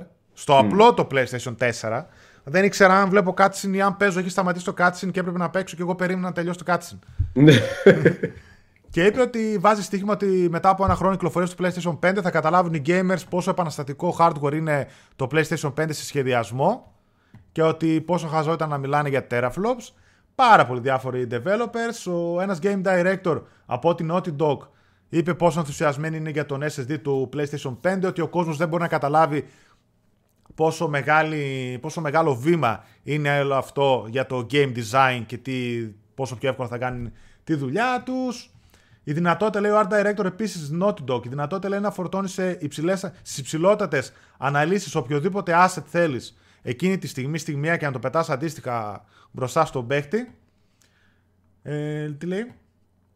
Και λέει ας πούμε αυτό ότι μπορείς ας πούμε κάθε δέντρο που βλέπεις να ναι. τρέχουν πάνω του ξέρω εγώ τα μυρμήγκια να φέρει χαρακτηριστικά. Ενώ μέχρι τώρα φορτώνανε ξέρω εγώ ότι βλέπεις κοντά ναι, ή ναι, κάτι άλλο. Λένε κάποιες άλλες τέτοιες λεπτομέρειες, οι οποίες okay, καταλαβαίνω, ενθουσιάζουν τους developers, αλλά απ' την άλλη δεν μπορείς να απαιτήσεις από τον κόσμο που δεν ξέρει και δεν τον νοιάζει να ενθουσιαστεί αντίστοιχα. Εκεί λίγο ναι. το έχασε το επικοινωνιακό η Sony. Και το backwards compatibility μιλήσαμε. Λοιπόν, παιδιά, να πάμε λίγο σε παιχνίδια. Εντάξει, οκ, okay, καταλαβαίνω ε, hardware. Ε, πάμε, ναι, εντάξει, πόσο ε, πια. Ναι, specs και τα λοιπά. Τα έχουμε πει, έχουν κάνει live όλα τα κανάλια. Τα λέμε και τα ξαναλέμε. οποιοδήποτε κτλ. Δεν υπάρχει λόγος. Γεια σου, Σάκαρε. Να δω λίγο τα μηνύματά σας και άμα είναι πάμε σε Spider-Man 2. Το Spider-Man 2 πόσα τεραφλόψα άραγε έχει. Τώρα, εκεί δεν, εκεί αυτό, δεν, αυτό θα μας ενδιαφέρει. Εκεί δεν παίζει δηλαδή, σημασία το θα βγαίνει, αυτό, Εκεί κάθε παιχνίδι που θα βγαίνει. Αυτό εδώ πέρα το μάτι πόσα τεραφλόψ έχει. Ναι, ναι. Εκεί δεν, δεν ρωτάει κανένας ε, πόσα τεραφλόψ. Και στα χωριά μας είχαμε τεραφλόψ μέχρι χθες γι' αυτό. Τέλος πάντων. Λοιπόν, για να δω τα τελευταία μηνύματα σας, παιδιά, και πάμε για Spider-Man 2. Ναι, ναι. Μακάρι στα παιχνίδια του Xbox Original το Series X να υποστηρίζει τη λίστα όπως το 360, δηλαδή πάνω από 100 τίτλους και όχι όπως το One 20 τίτλους.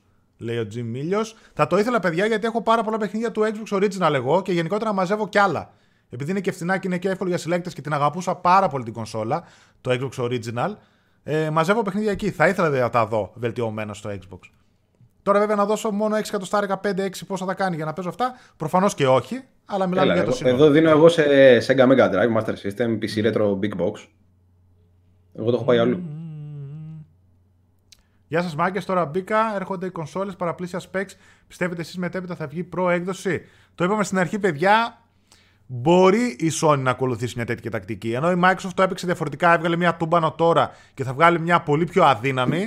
μπορεί η Microsoft τώρα που παίζει στα 9 με 10 teraflops η κονσόλα της να παίξει με πιο τιμή λογική ώστε να πουλήσει πολύ και κάποια στιγμή μετά από τρία χρόνια να βγει και να πει πάρτε και ένα τούμπανο PlayStation 5 που λέει ο λόγος. Μπορεί.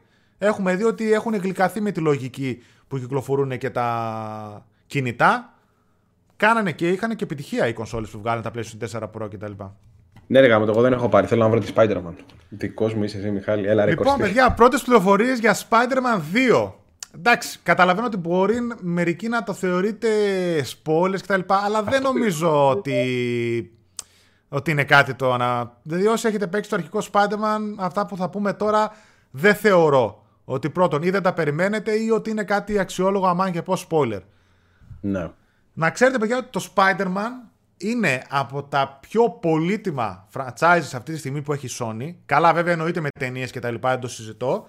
Αλλά πούλησε παιδιά τρελά, γιατί απευθύνεται σε πολύ ε, μεγαλύτερο εύρος ηλικιών, δηλαδή από μικρά παιδιά μέχρι ε, μεγάλους ε, όσο πάει ο Spider-Man, ενώ κάποια άλλα παιχνίδια όπως το The Last of Us, το Ghost of Tsushima, το God of War, μπορεί να απευθύνεται σε πιο, με, σε πιο μικρό μεγάλο κοινό ηλικιακά ενώ μπορεί να μην το παίξεις ένα ψηρικά. Το Spider-Man πούλησε τρελά.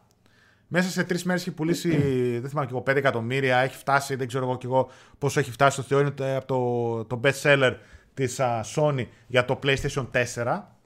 Απίστευτες πωλήσεις. Οπότε είναι πολύ λογικό και το ξέραμε όλοι και όσοι το έχετε παίξει και το έχετε τερματίσει ότι περιμένουμε και ένα Spider-Man 2. Είναι τελείως χαλαρό παιχνίδι, εσύ. Έκανες βόλτα στην πόλη, αυτό ε, Έκανε εκεί με το εγκλήματα και το ένα και το άλλο. Δε... Μισό Απίστευτο. Που τα έχω τα μηνύματα. Αυτό θα έλεγα, παιδιά, ότι το Spider-Man, αυτό που μου έκανε πάρα πολύ εντύπωση, που ήταν πόσο fun to play παιχνίδι ήταν.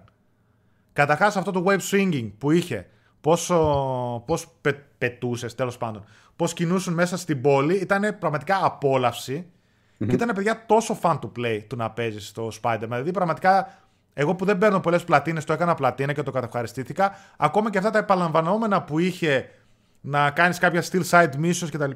Δεν βαριώσω να τα κάνεις. Ήταν τόσο πολύ fan του play το Spider-Man.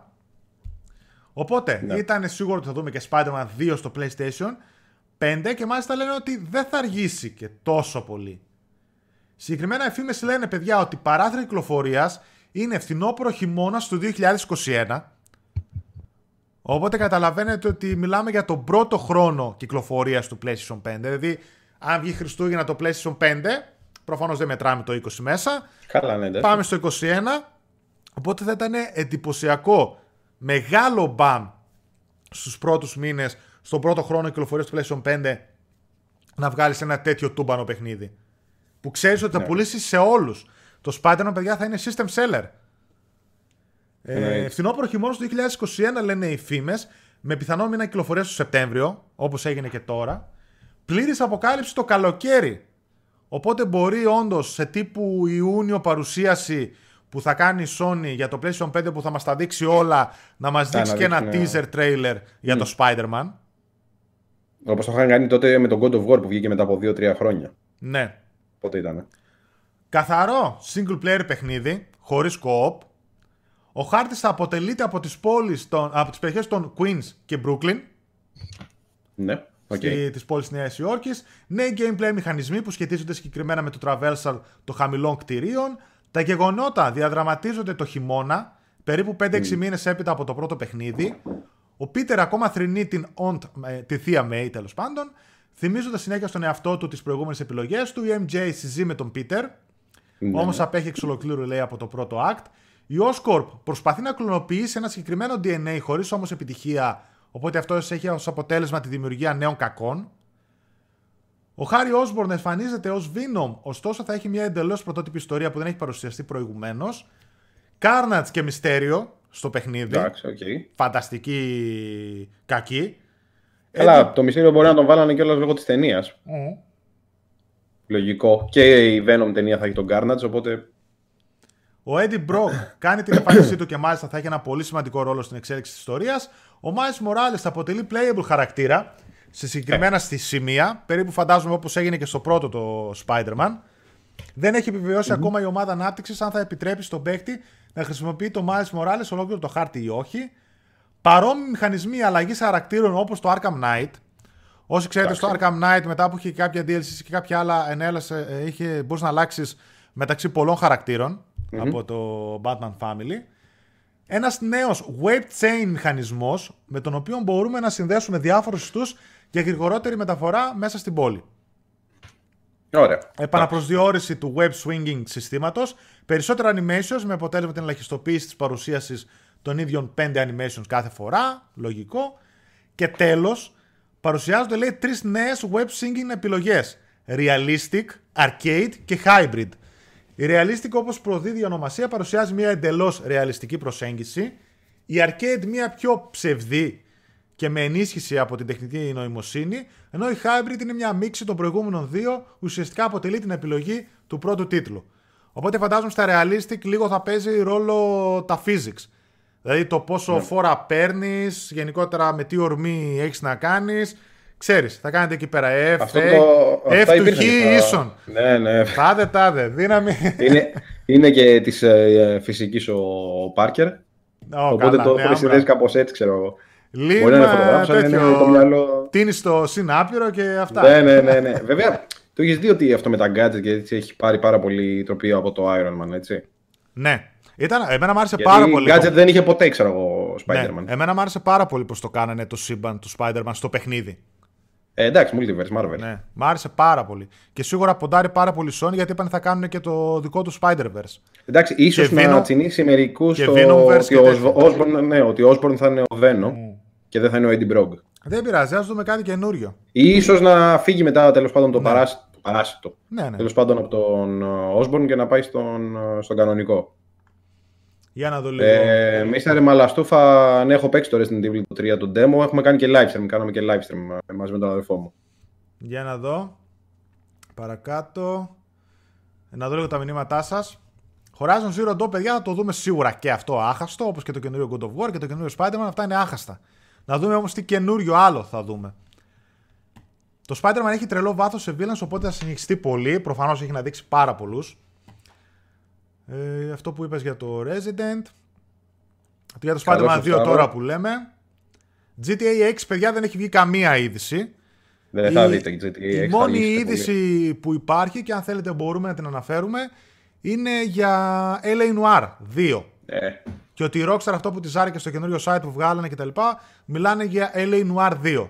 Κάποια leaks που έχουν βγει. Καλά, GTA 6 θα αργήσουμε πολύ, ειδικά με το Red Dead που έγινε. Πάντως, ε, ε, πάντως, παιδιά, φανταστείτε, ναι, ε, για το GTA 6 που λένε, φανταστείτε, παιδιά, καταρχάς είμαι 100% σίγουρος ότι το GTA 6 θα είναι next gen exclusive.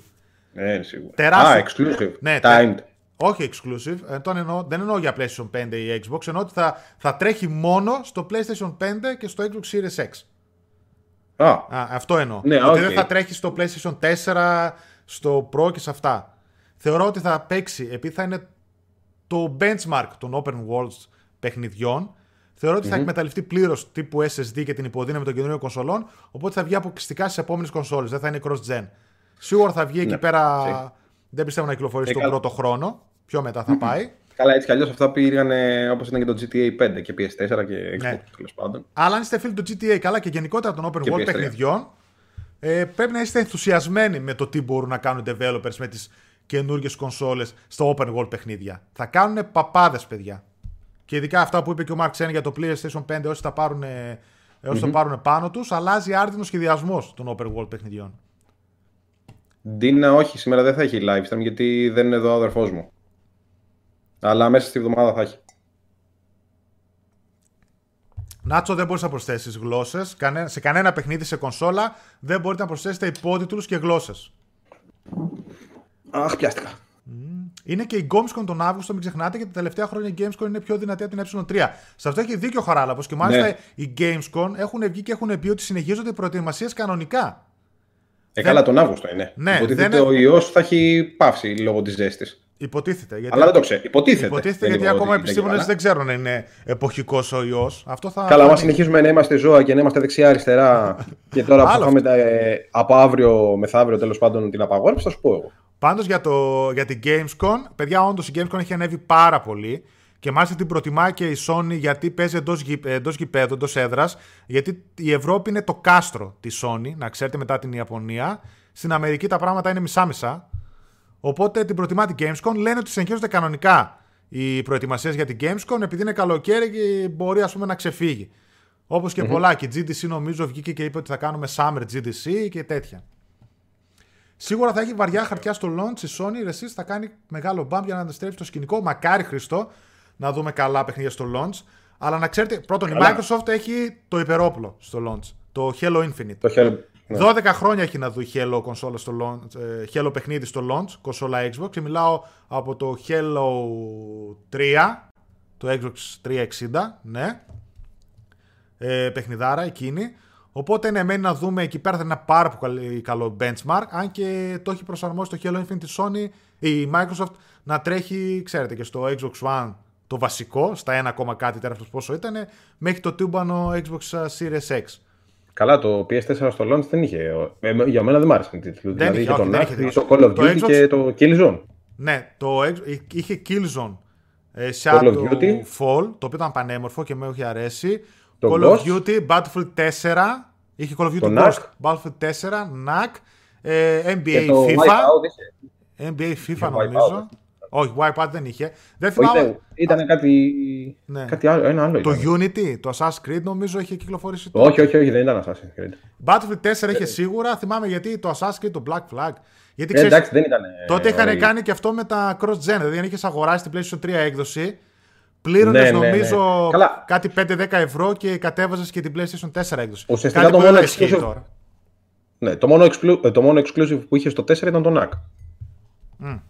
Και το Το Shadow launch. Fall, ρε, και το Killzone. Α, ναι, και το Killzone, ναι, Το συγγνώμη. οποίο ήταν και πανέμορφο. Δηλαδή, γραφικά, όταν Ναι. είχα δει στο Killzone, είχα πάθει σόκο, έτσι. Ναι, ναι, ναι. Έχει δίκιο, το ξέχασα το Killzone. Για να δω παρακάτω. Ρισόγκαν.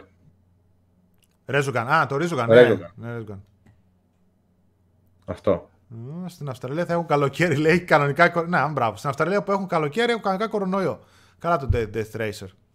Αυτοί τώρα έχουν Κοίταξε, καλοκαίρι. μην είμαστε εδώ πέρα δύο μήνες μέσα στο σπίτι, δεν θα αντέξω. Δεν την παλεύω. PS Plus Απριλίου, Mike, δεν ξέρουμε ακόμα. Ε, κάτι που ίσως σας ξεχ- το ξεχνάτε πολύ. Τα PS Plus τα μαθαίνουμε τελευταία Τετάρτη του μήνα που τρέχει και δι- γίνονται διαθέσιμα την πρώτη Τρίτη του επόμενου μήνα. 25η θα τα μάθουμε. Φέτος δεν καταλάβουμε ούτε Πάσχα ούτε 25η Να δούμε. ούτε τίποτα. Τώρα θυμήθηκα και τι εξαγορές να έχει κάνει η Sony, έτσι. Να δούμε. Και αυτά Blue Α, ναι, Point και που τα λέμε, στούντιο. κάποια παιχνίδια Ναι, ναι, που ναι. ετοιμάζει και τις στούντιο εξαγορές που έχουν ακουστεί ότι έχει Κάθε, κάνει. την και Insomniac αυτά. την πήρε, σωστά. Την Insomniac την είχε πάρει. Ναι, ναι, τώρα. Την εξαγόρασε. Ναι, Ναι, οκ. ναι. Να δούμε τι άλλα καινούργια φημολογείται. Ε, να πάρει και την τέτοια. να Πάρουμε να δούμε και κανένα Silent Hill. Καλά, αυτό αν σκάσει η φήμη που λέγαμε στα προηγούμενο Gamecast και ισχύει το ότι Τα μπούνια. χρηματοδοτείς Silent Hill παιχνίδια Ναι, και καλά τέτοια, είσαι. θα γίνει χαμός. Βέβαια, μην τα Καλά περιμένουμε είσαι. στο launch, εννοείται. Όπα, με τίποτα.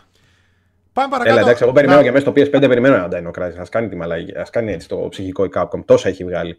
Θα μπορούσε, θα μπορούσε. Πάντως, αν θέλετε remaster, ε, μια άλλη είδηση που υπάρχει, παιδιά, επανεμφάνιση του Call of Duty Modern Warfare 2 Remastered. Α, για εσάς. Ναι, ένα από τα καλύτερα και πιο αγαπημένα Call of Duty παιχνίδια με φοβερό campaign σε συνέχεια μετά του Modern Warfare 1 και με μια σκηνή η οποία έχει χαρακτήσει το gaming ε, η πιο προδοτική σκηνή από τις πιο προδοτικές σκηνές στο gaming. Όσοι έχετε παίξει το Modern Warfare 2 καταλαβαίνετε γιατί μιλάω. Η είδηση είναι παιδιά ότι έχει εμφανιστεί στο PEGI, στο Ευρωπαϊκό Rating Board, το παιχνίδι και συγκεκριμένα αναφέρεται Modern Warfare 2 Remastered Campaign, τι λέει εκεί πέρα. Οπότε πάει να πει ότι σε αυτό το board έχει πάει το παιχνίδι για να το κάνουν αξιολόγηση σε ποιες ηλικίες απευθύνεται, αν περιέχει βία κτλ. Είναι, ξέρετε, αυτό στα παιχνίδια τώρα δεν έχω κάνει κοντά μου που γράφει απ' έξω ηλικίες 9, 18, 13 κτλ. Αυτά τα PEGI. PEGI καρά. Οπότε κατά 99,99% έχει επιβεβαιωθεί ότι έρχεται το Modern Warfare 2 Remastered. Να δούμε πότε θα κυκλοφορήσει πολύ πιθανόν παρέα με το καινούριο Call of Duty το φετινό του 2020. Το οποίο λένε οι φήμες, δηλαδή να γίνει κάτι αντίστοιχο όπως έγινε με το Infinite Warfare. Που κυκλοφορήσει μια premium έκδοση, δεν θυμάμαι πώς λεγότανε. Ναι. Η οποία είχε το Infinite Warfare και πακέτο είχε και το Remaster. Και λέγανε ότι τα, το remaster θα το πάρουν μόνοι ας αγοράσουν αυτή την έκδοση του Call of Duty Modern, ε, Infinite ναι, ναι, ναι. Warfare. Και μετά φυσικά από 6 μήνες το καλοκαίρι τον Ιούνιο οπότε έχει κυκλοφορήσει και solo το Modern Warfare Remastered. Κάτι τέτοιο περιμένουν να γίνει με το Modern Warfare 2 ε, Remastered, να κυκλοφορήσει πακέτο με το Call of Duty του 2020, το οποίο λένε παιδιά ότι είναι reboot, ε, reimagine τέλος πάντων τίτλος, έτσι πιο σκοτεινός κτλ. του Black Ops. Πάλι στην, στην εποχή του ψυχρού πολέμου, και περιμένουμε κάτι δυνατό. Το Black Ops 1 για μένα είναι από τα αγαπημένα μου παιχνίδια και στο single player και στο multi. Δεν ξέρω, ας πούμε τα παιδιά πώς τους φαίνεται. Να διαβάσω και ένα άλλο σχόλιο και προχωράμε φυσικά. Ναι, Καλησπέρα, λέει ο Άλεξ από, από Μελβούρνη. Τυρανόσαυρος Μπομπ, ακόμα όνομα. Τυρανόσαυρος Μπομπ. Νέο παιχνίδι Lord of the Rings έχουμε. Θα έχουμε τον Gollum Lord of the Rings Gollum που θα λέγεται. Lord of the Rings uh, Gollum, αλλά θα είναι adventure παιχνίδι. Μην ναι, ναι, ναι. δηλαδή τύπου co παιχνίδι όπως ήταν στο PlayStation 2 Twin Towers. Αυτό που λέει ο Χαράλαμπος, μπορούμε να συζητήσουμε. Ε, Μιχάλη, δυστυχώς το Dino Crisis είναι πεθαμένο franchise, καμία σχέση με Resident Evil. Ναι, πεθαμένο είναι, αλλά ουσιαστικά πάνω κάτω την ίδια λογική έχει. Δηλαδή αντί για ζόμπι σου έχει δεινόσαυρο. Mm. Και είναι πάρα πολλοί fans που το ζητάνε. Ειδικά τώρα με τα remake που έχει κάνει Capcom στα Resident Evil, που θα είναι πολύ αξιόλογο παιχνίδι. Αν το ξαναδώσουν στην δημοσιότητα άμα το ξανακυκλοφορήσουν. Εγώ προσωπικά το περιμένω και νομίζω και ο Θείος Ζήσης το περιμένει. Ναι, εννοείται. Μακάρι να απλά τα τελευταία που είχαμε διαβάσει κάτι φήμες και αυτά λέγανε ότι. Ναι, ναι. εντάξει. Το θέμα είναι ότι δεν ξέρεις αν θα είναι το remake ή αν ήταν κάποιο άλλο ναι. Dino Crisis. Μπορεί να ήταν το Dino Crisis 4 που το 3 έτσι κι αλλιώς ήταν τελείως άπατο. Δεν ήταν καν Dino Crisis, ήταν μια βλακή γεμισή. Paris Games Week τον Οκτώβριο, όντως, που επίση την τιμά η Sony. Αλλά εκεί θα είμαστε λίγο πριν το launch του PlayStation 5, παιδιά. Αν σκεφτούμε ότι θα βγει τέλη Νοεμβρίου-Δεκέμβρη. Οπότε εκεί θα δίνουν demos. Σιγουράκι το παιχνίδι της Housemark για πιθανό launch. Housemark, παιδιά, σίγουρα και Blue Point θεωρώ. Αν έχουν το Demon's Souls Remake ή κάποιο άλλο oh. στη σκαριά που λένε. Σίγουρα, σίγουρα. Προσωπική άποψη ότι θα είναι launch τίτλοι του PlayStation 5. mm Για να πάω παρακάτω. Να, αυτό που λέει κάτω τέτοιο. Κανένα νέο για το PlayStation VR, τίποτα παιδιά. Πέρα ότι θα είναι το PlayStation VR συμβατό με το PlayStation 5 θα ναι. παίζει κανονικά και τα παιχνίδια του όλα. Για το VR2 δεν έχουμε καμία επαφή. Καμία βγήκανε κάτι φήμες που λέγανε διάφορα και για σύρματα και για το ένα το άλλο, αλλά οκ. Okay. Cross Gen, τώρα... λέει ο Ευθύμης. Assassin's Creed Ragnarok, Watch Dogs Legion, Gods and Monsters, λογικά το νέο Batman, FIFA 21, κλασικά και άλλα. Προφανώς, παιδιά, την πρώτη χρονιά θα έχουμε διάφορα cross-gen παιχνιδιά όπως έγινε και στην προηγούμενη. Θυμάστε τα, τα Shadow of Mordor που ήταν το Batman Arkham Knight, θυμάμαι το Battlefield 4, το Ghost, το Advanced Warfare. Πολλά είχαν βγει έτσι κάποια cross-gen. Ο Τυρανόσαυρος έκανε ωραία ερώτηση που νομίζω ότι, αν δεν κάνω λάθος, επιβεβαίωσε με. Λέει remake από Legend of Dragoon έχουμε. Νομίζω επιβεβαιώθηκε ένα Legend of VR. Κάπου διάβασα για Legend of Dragoon VR. Να επιβεβαιώθηκε κάτι τέτοιο αποκλείεται και να μην το πήρα εγώ χαμπάρι. Ε, επιβεβαιώθηκε. Τέλος πάντων, είδα κάπου Legend of Dragoon VR. Δεν είμαι σίγουρος όμως. Εγώ ξέρω για την Blue Point που λέγανε για Demon's Souls Remake και τέτοια, ότι και εκεί ας πούμε έχουν πέσει διάφοροι και λένε φήμες μεταξύ άλλων, γιατί έχουν ακουστεί πολλές φήμες και για Metal Gear ε, Remake και για Demon's Souls Remake, ότι και για το Legend of Dragoon λένε remake. Και για Castlevania έχει ακουστεί και για χίλια δυο. Κανείς δεν ξέρει τι είναι σίγουρα. Ναι, εντάξει. Αλλά το Legend of Dragoon είναι IP της Sony και είναι ένα- ένα super duper ε, Πολύ δυνατό. JRPG που βγήκε στο τέλος της ζωής του PlayStation 1. Μμμ. Και αυτό κι αν είναι ακριβό για να το παίξει τώρα κανείς. Εκτός αν το κατεβάσει. Καλά, και το παίξει Dragoon τώρα δεν το έξω άμα το μειωτές, βρεις αυτό καμιά κάνει Κατοστάρα. 100, Και, 150-200 ευρώ. Είναι ακριβό. για να τα αγοράσεις. Ακριβό. Δηλαδή, οκ. Αλλά αυτό θα μπορούσε να γίνει ένα πολύ καλό σύγχρονο remake και να ήταν ένα super duper JRPG. Πάτε το. και άμα το ξαναβγάλουν, το ξέρω ότι η τιμή θα ανέβει κι άλλο. Γιατί στα JRPGs κερδίζει η Sony κατά κράτος, έτσι. Δεν βγαίνουν Ναι. πολλά JRPGs. Είχε κάνει πολύ καλές κινήσεις η Microsoft. Ειδικά στο Xbox 360 που είχαν βγάλει κάποια JRPGs αποκλειστικά. Τέσσερα θυμάμαι ήτανε. Και δεν τα πήγανε πολύ καλά παρόλο που ήταν πολύ αξιόλογα παιχνίδια. Το Blue Dragon, το Infinite που είχε βγάλει μετά. Δεν θυμάμαι ποια άλλα δύο είχε βγάλει. Είχε φτάσει και σε σημείο, παιδιά, με το, πρω- στο πρώτο, στο Xbox, το original, είχε φτάσει πολύ κοντά να αγοράσει την Square. Square Soft τότε λεγόταν, πριν Τότε. γίνει Square Square Ακριβώς. Enix, μετά Enix. που έγινε τέτοιο. Είχε φτάσει πολύ κοντά, παιδιά, το 1999 να αγοράσει η Microsoft την ε, Squaresoft. Οπότε φανταστείτε τι θα μπορούσε να είχε γίνει. Και να είχε Πρέπει τώρα να ας πούμε, δούμε ένα τέτοια. super duper Japan Studio η Microsoft. Αυτό δεν ήταν πολύ καλό. Είναι που είναι η Ιαπωνική εταιρεία η Sony από μόνη της. Silent Hills να δούμε τι θα γίνει στο PlayStation 5. Gex πρέπει να δούμε, Croc πρέπει να δούμε, έλα. Ελπίζω λέει σε NAC 3, Drive Club 2, The Order 2, Killzone 5, Motorstorm 4. ένα, Motor, ένα Motorstorm, εντάξει, έχει διαλυθεί Ε. βέβαια οι Evolution Studios που έφτιαχνε το Drive Club και το Motorstorm. Έχουν διαλυθεί και έχουν πάει πολλά στελέχη στην Wushu και στην uh, Codemasters. Αλλά θα μπορούσα εγώ αν ήμουν Sony να έλεγα την Codemasters πάρε αυτό το χρήμα και φτιάξε με ένα καινούριο Motorstorm. Τα Motorstorm, παιδιά, ήταν παιχνιδάρες. Τα Εντάξει, Motor- άμα θες Motorstorm, να επιβεβαιώθηκε το WRC το 9 το... για PS5, ξέρω. Μήπως και το Motorstorm το 1 ήταν launch τίτλος στο PlayStation 3. Ω, όχι, δεν θυμάμαι να ήταν ε, τέτοιο. Μπορεί, μπορεί στο, Launch. στο τέτοιο. Τέλος πάντων, αλλά ένα Motorstorm, παιδιά, ήταν παιχνιδάρα. Και το 1, το 2 μετά που είχε ακόμα καλύτερα γραφικά κτλ. ήταν φανταστικό παιχνίδι. Και μετά πέθανε. Και το 3 με το που ήταν Apocalypse σκηνικό, σαν αυτό που ζούμε τώρα περίπου. Ναι, ναι. Και Resident Evil. μετά το στούντιο έβγαλε και άλλα. Έβγαλε το Drive εκεί πέρα και μετά διαλύθηκε. Κρίμα. Έβγαζε, Όχι, εννοώ διαλύθηκε από θέμα Motorstorm. Δεν, ε, δεν ξαναβγάλε δεν ποτέ ξανά- Motorstorm όχι. παιχνίδι. έβγαζε, φαντάσου, τα, η Evolution τα WRC παιχνίδια στο PlayStation 2. Ναι, Που ήταν ναι, ναι, ναι, Που ναι, ήταν ναι, ναι. παιχνιδάρε Έχεις τα WRC τότε. Ενώ Καλά, τώρα- και ακόμα είναι. Και ακόμα είναι, ναι, εντάξει, θα βγάζουν κάποια Δεν άλλα είναι, studios. πολύ, δεν είναι κακά παιχνίδια. Να, ορίστε ρε. Λέτε να μοιάζει το PS5 με το PS5 DevKit. Λέει- Ρωτάει ο Νικήτας. Εννοείται μακάρι, μακάρι, Πολύ- μακάρι, μακάρι. Πολύ πιθανόν, παιδιά, γιατί το ξαναλέω τώρα ότι το σύστημα ψήξης που είδα στο DevKit φαίνεται ότι είναι τόσο δουλεμένο που δεν μου κολλάει απλά για DevKit δουλειά. Πολύ πιθανόν έτσι πως είναι να μεταφερθεί στο τελικό προϊόν, εννοείται λίγο στο πιο όμορφο. Να ρε, μας επιβεβαιώνουν ε, από το στρατό. Ήταν ε, launch τίτλος το Motorstorm τελικά, Ναι. έχεις δίκιο. Ναι, μπράβο, Motorstorm. Ήταν εντυπωσιακό το Motorstorm. Βέβαια εδώ πέρα είχαν πουστιάσει η Sony τότε στο PlayStation 3. Γιατί Ε, και, ε. Για, και για το Killzone 2 είχε δείξει ένα demo στην παρουσίαση του PlayStation 3 που λέγανε ότι ήταν ε, in-game, το οποίο ήταν CGI με τίποτα και ακόμα ούτε οι developers δεν το ξέρανε. και χτυπούσαν το κεφάλι τους που λέγανε τι βλακία είπε ότι είναι in-game γραφικά όλα αυτά και ήταν Ναι, ε, ναι. από τις πιο γνωστές απάτες. Παρόλο που μετά το Killzone 2 όντως είχε εντυπωσιακά γραφικά και ήταν παιχνιδάρα. Ε, η άλλη βλακία που είχα κάνει στο PlayStation 3, χωρίς να το ξέρουν καν πολλοί developers που τους αναγκάσανε να βάλουν τα motion controls του DualShock 3 στο παιχνίδι τους. Να θυμίσω το Lair που έλεγχε κάτι δράκους και ήταν παιδιά παιχνίδι του PlayStation 3, το πρώτο χρόνο είχε κυκλοφορήσει, που ήταν 1080p, που τότε δεν έβλεπες παιχνίδια, 1080p και 7,1 Dolby Surround.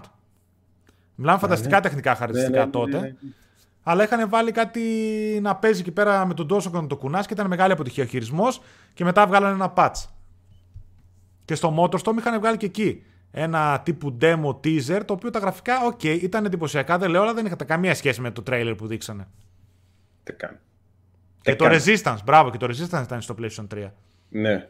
Και το Heavenly Είδες, Sword δεν επίσης θυμόμαστε. παιχνιδάρα, αλλά τώρα άμα δω- Είναι, είναι παιχνίδια του launch τα οποία δεν τα θυμάσαι καν. Δηλαδή, Ναι. πέρασαν απαρατήρητα. Δεν Εγώ- τα θυμάσαι. Το Heavenly Sword ήταν ο λόγος. Όχι το Heavenly Sword. Ναι, μαζί με το Uncharted, μαζί Ωραίο. με το God of War 3, Uncharted 1 τότε και το Heavenly Α, δεν είχε Sword τρόπε. ήταν τα παιχνίδια που είδα και μου πουλήσανε το PlayStation 3. Εγώ Mm. το PlayStation 3 το αγόρασα για τα παιχνίδια που είδα να τρέχουν πάνω του και να παίζω, τα αποκλειστικά. Φαντάσου, είχα Xbox 360 τότε. Το, που το Ναι, είχα ναι, ναι, πάρει ναι, γιατί ναι. ήταν το πιο φθηνό. Σαν απλά σκεπτόμενος καταναλωτής, Ποια ήταν πιο φθηνή κονσόλα, το Xbox 360, αυτό θα πάρω. Οπότε γι' αυτό λέω ότι και στην τιμή παίζει πολύ Ακριβώς. μεγάλο ρόλο, γιατί πολλοί έτσι σκέφτονται. Ποιο είναι το πιο φθηνό, αυτό θα πάρω. Και αν λέγεται και PlayStation; Παντεμόνιμου στο PS5. πφ, Μακάρι, αλλά δεν. Θα ήταν Καλά, έχει υπερβολή. πεθάνει τελείω το Παντεμόνιμου. Factor 5, αν μπράβο. Factor 5, φανταστικό στούντιο. Παιχνιδάρες και στο Gamecube έδινε κάτι στα Argos παιχνιδάρες. Απίστευτο. Θα ήταν υπερβολικό αν το DualShock 4 είναι συμβατό με το PlayStation 5 να δούμε μια έκδοση PlayStation 5 πιο φθηνή χωρίς χειριστήριο. Α, να γλιτώσει ας πούμε κανένα 50-60. Ε, δεν νομίζω τώρα να πουλάνε πακέτα χωρίς χειριστήριο. Θα μπορούσε. Αλλά ναι, δεν ξέρω. Κατάλαβα το σκεπτικό σου. Οκ. Να, ο Λουκ Μέντερ Νταρούμα στους ξαναγυρνάει πίσω. Ποιος; Που λέει Sheep Dog and- Sheep Dog and Wolf στο PS5. Εν τω μεταξύ, μην το γελάς. Άλλο πανάκριβο παιχνίδι στο PS1.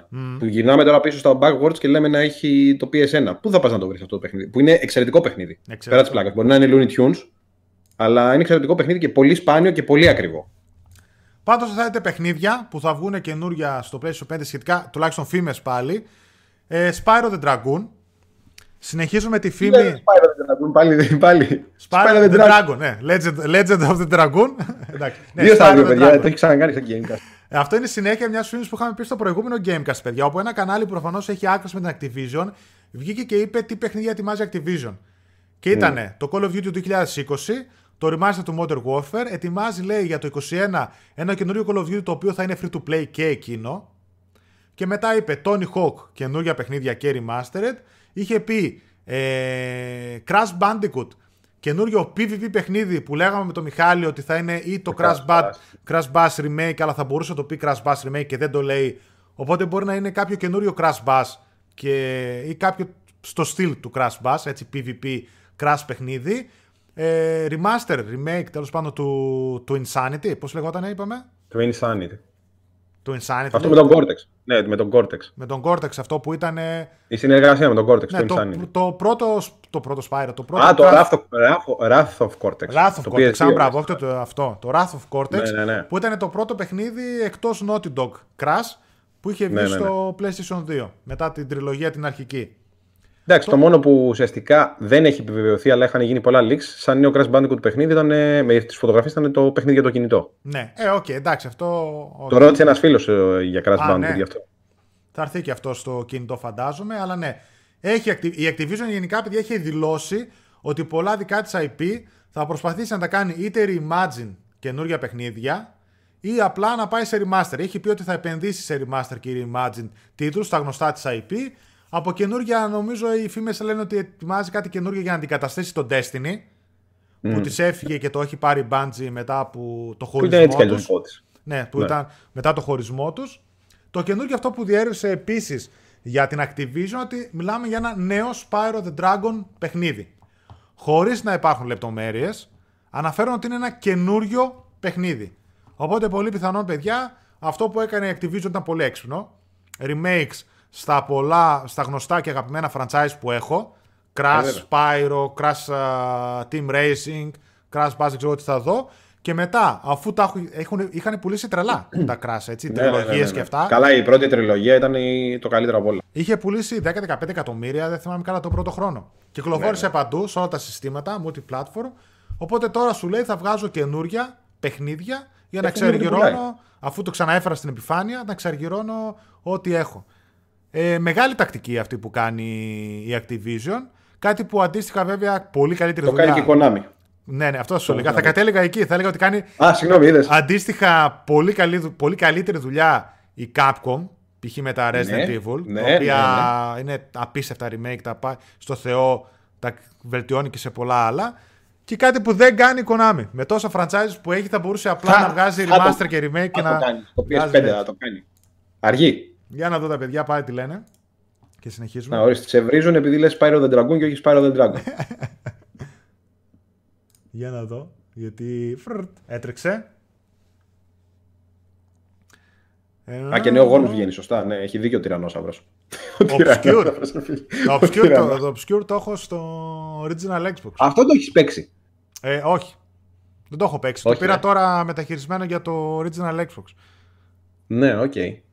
Ε, Assassin's Creed 1 ήταν στο launch. Α, στο PlayStation 3, ναι. Call of Juarez. Το Call of Juarez αυτό το τελευταίο ήταν ωραίο. Το είχα παίξει. Στο Game Boy ήταν ωραίο παιχνίδι το Spyro. Α, στο Advance. Λέω και εγώ τώρα στο Game Boy το απλό το Color. Εγώ θυμόμουν είναι το απλό και λέω δεν υπήρχαν. Ναι, στα Advance ήταν ωραία τα Spyro. αυτό τώρα το Spyro. Θέλω να δώσω λέει Crash Team Racing στο PS Plus τώρα που τελείωσαν τα Grand Prix. Καλά, μπορεί παιδιά, αλλά. Δύσκολα. Δύσκολα γιατί αυτά πουλάνε. Πουλάνε. Πουλάνε, πουλάνε. Πουλάνε αυτά. Να δούμε πότε θα ξυπνήσει η EA. Άμπρα, η EA επίσης κάθεται πάνω. Να το, δεν κατευθείαν ο Κώστας. Ναι, σε ένα θησαυρό από AP. Έχει ήδη ανακοινώσει ότι θα βγουν remasters παλιότερων τίτλων. Η EA, παιδιά, έχει από κάτω της τόσα πολλά franchises. Τι Mass Effect, τι τα Dead Space, τι Έλατε. από μικρότερα μετά franchises τύπου Lost Planet κτλ. Ε, όχι, το Lost Planet είναι της Capcom, συγγνώμη. Ε, Τέλος πάντων, πάρα πολλά τα οποία θα μπορούσε άνετα να τα βγάλει remasters, remake και γιατί όχι να δούμε και καινούργια παιχνίδια. Καλά, εντάξει, τώρα θα, θα πιάσει κανένα Jedi πάλι. Άμα κάνει τίποτα. Πιάσει κανένα Star Wars. Obscure λέει: Αν θέλετε, πάρτε DHQ Nordic που τα έχει αγοράσει όλα τα παλιά και τα βγάζει remasters και σε πολλά και καινούργια παιχνίδια. Όπως ναι. και κάνει time, time Splitters, έχω δει THQ Nordic, το, τα πάντα. Γιατί τα Dark Side δεν ξανά βγάλε. VR Ping Pong Pro δεν έχω άποψη Νάτσο. Εγώ πήρα το Astrobot τώρα, το οποίο είναι τα καλύτερα παιχνίδια στο PlayStation VR. Νέο Bioshock, αλλά για πολύ αργότερα, λέει ο Μάριο Στούφα. Ναι, έχουν πει ότι θα, δούμε, θα περάσουν χρόνια για να το δούμε. Mass Effect Remaster τριλογία πιστεύω ότι πρέπει οπωσδήποτε. Παιδιά, το Mass Effect 1 το έβαλα να το παίξω ε, στο Xbox μέσω backwards compatibility. Ε, τσιμπάει, χτυπάει πολύ άσχημα. Δηλαδή, φανταστείτε παιχνίδι του PlayStation 3 ότι χτυπάει άσχημα, που να ήταν παιχνίδι του PlayStation 2 και το 1. Ε, χτυπάει άσχημα, τα γραφικά λίγο ζορίζουν αρκετά. Από το 2, έτσι κι αλλιώς έχει βελτιωθεί πολύ και στα γραφικά ε, σαν σειρά, γιατί και το Mass Effect 1 είχε βγει στην αρχή του Xbox 360 και ήταν αποκλειστικό τότε. Μεγάλο mm-hmm. αποκλειστικό το Xbox 360 το Mass Effect, απίστευτο. Σύντομα, Sosborns, να τώρα που θα ξεμπερδέψουμε με αυτά, από εβδομάδα θα Αν τη συλλογής σου. Ή ένα ή δύο parts θα την κάνουν, να δούμε. Α, η 19 το F1 το 19 το δώσανε δωρεάν. Για ένα μήνα. Δώσανε και τη Λάρα, ε. Στο Steam. Στο Steam, νομίζω. Ναι, ναι, το δώσανε στο Steam, ναι. Δώσανε κάποια ναι, δωρεάν ναι, παιχνίδια. Το αλλά... Genesis όντως είναι πολύ καλό. Ξέρετε, παιδιά, εγώ θα περίμενα και βγήκανε και κάτι εταιρείε κινητής τηλεφωνίας και το ένα και το άλλο και θα μπορούσε Α, καλά, να βγει και μια Sony και μια Microsoft να δώσουν και ένα μήνα δωρεάν. Κάτι, φθηνο, κάτι δωρεάν, ε. Αν όχι, ένα, κοίτα, ένα μήνα δωρεάν Plus θα μπορούσε δωρεάν να δώσουν. Θα μπορούσαν να πούνε ότι πάρτε ένα μήνα δωρεάν Plus ή ένα μήνα Plus. Δωρεάν Game Pass. Αυτός mm. ο λόγος που μπορεί να μην το κάνουν, γιατί μην νομίζετε ότι θα χάσουν και τίποτα. Όχι, ρε, είναι τι... περισσότερο να μην υπερφορτώσουν τα δίκτυά τους. Παιδιά, αυτό κάτι άλλο που παρατήρησα, ξέρετε ποιο είναι; Ότι μέχρι τώρα, από τότε που ξεκίνησαν οι καραντίνες σε διάφορες χώρες και όλο αυτό που γίνεται παγκοσμίως, το Xbox Live έχει πέσει τρεις φορές. Δύο φορές έχει πέσει και την τρίτη πριν από λίγες μέρες είχαν προβλήματα στο να κάνεις rooms και τέτοια στο παιχνίδι, στα παιχνίδια. Οπότε έχει τρεις φορές πέσει. Μία φορά έπεσε της Nintendo το, το σύστημα τέλος πάντων το online. Το, PlayStation ναι. Network μέχρι τώρα, αν δεν κάνω λάθος, δεν έχει το παραμικρό πρόβλημα.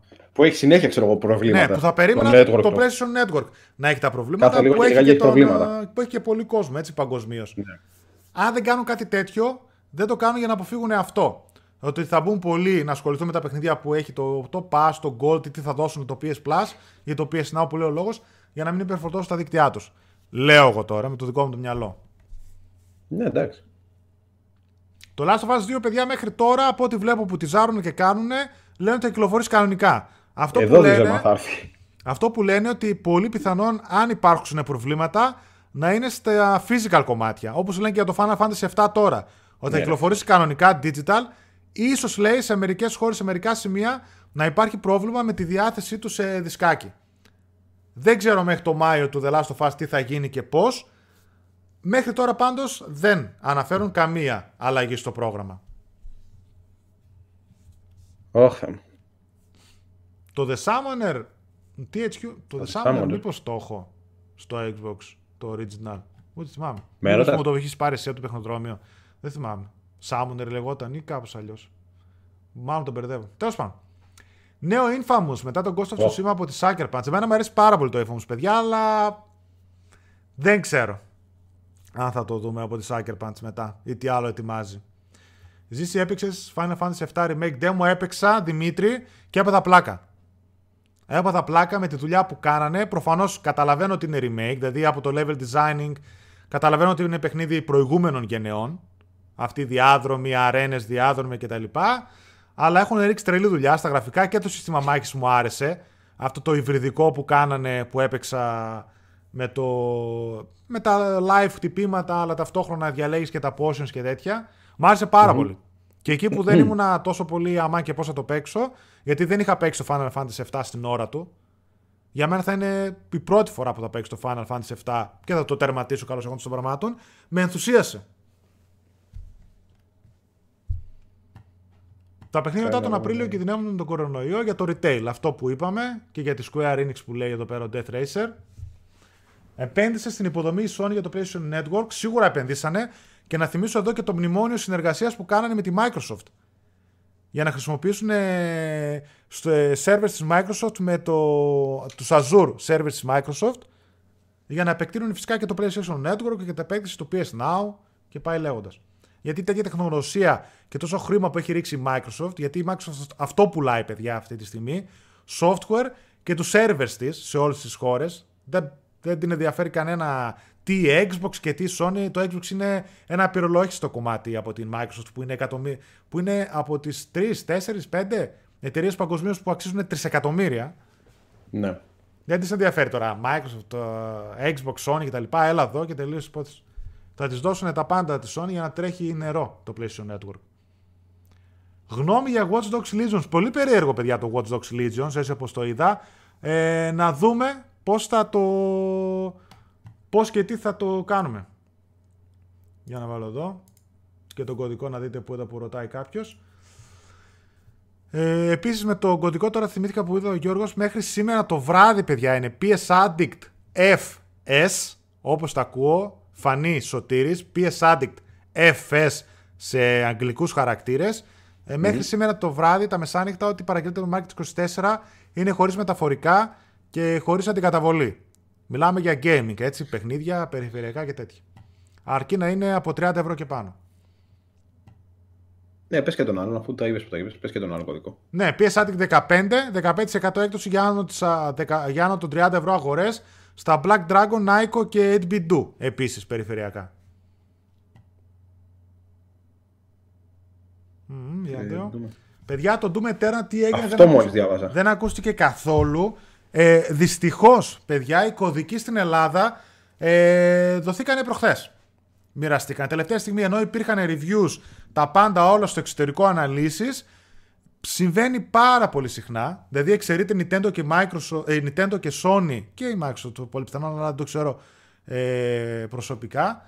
Αυτοί που δίνουν κωδικούς μία και δύο εβδομάδες πριν κυκλοφορήσουν τα παιχνίδια, όλοι οι άλλοι στην Ελλάδα δίνουν ή μία μέρα πριν ή στο launch ή ακόμα και μετά το launch κωδικούς ναι. για να τους παίξουμε και να γράψουμε reviews. Με αποτέλεσμα καταλαβαίνετε όσοι ενδιαφέροντα διαβάζουν τα ξένα και έτσι μένουν πίσω και τα ελληνικά.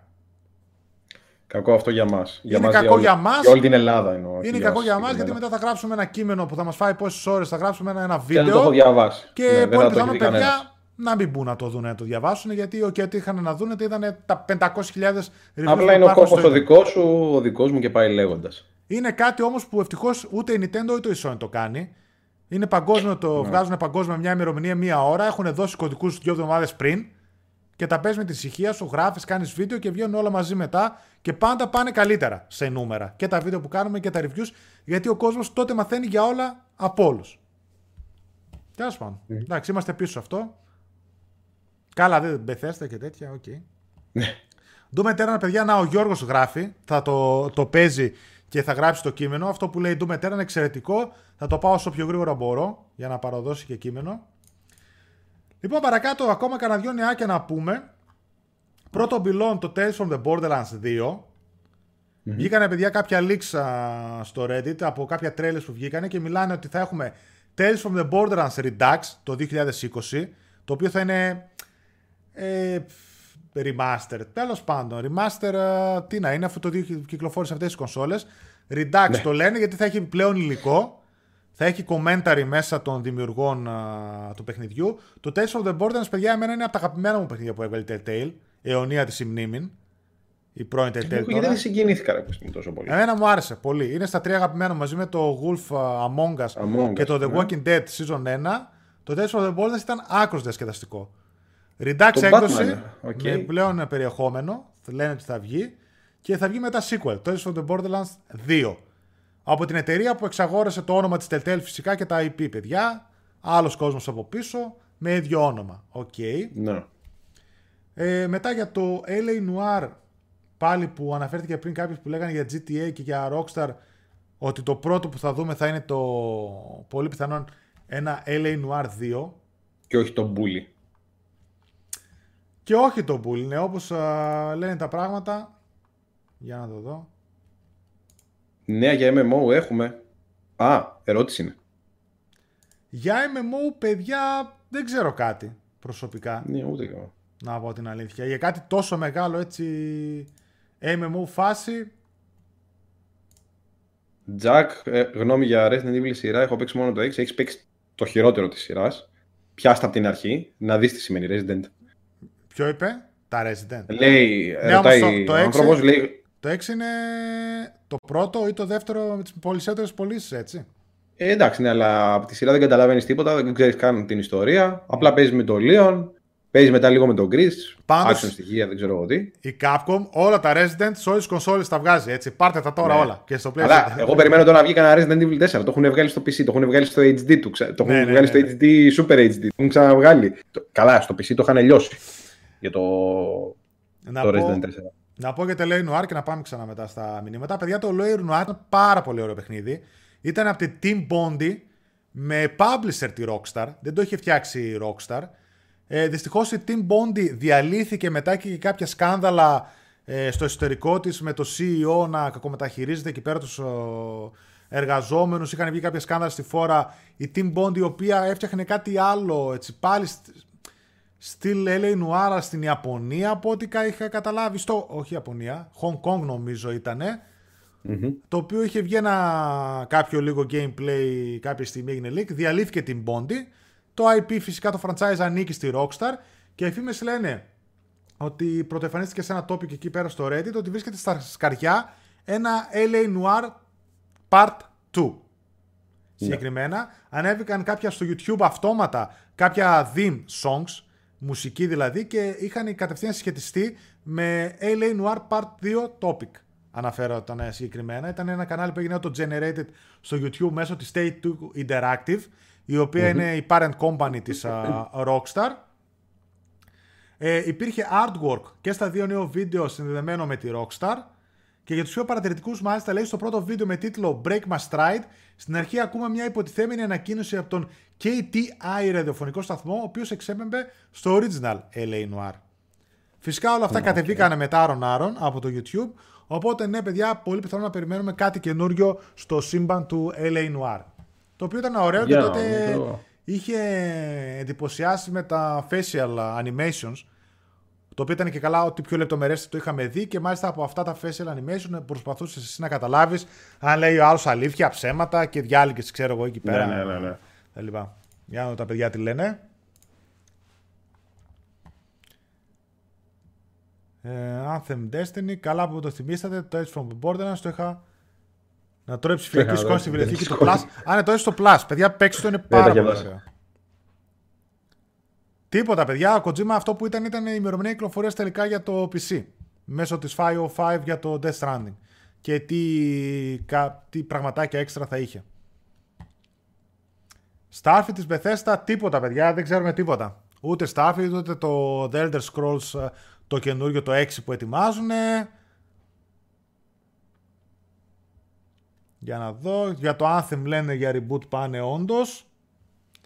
Κάνα νέο PS Plus Απριλίου, τίποτα παιδιά, δυστυχώς. Και ένα Τετάρτη. την Τετάρτη θα το μάθουμε, μπράβο.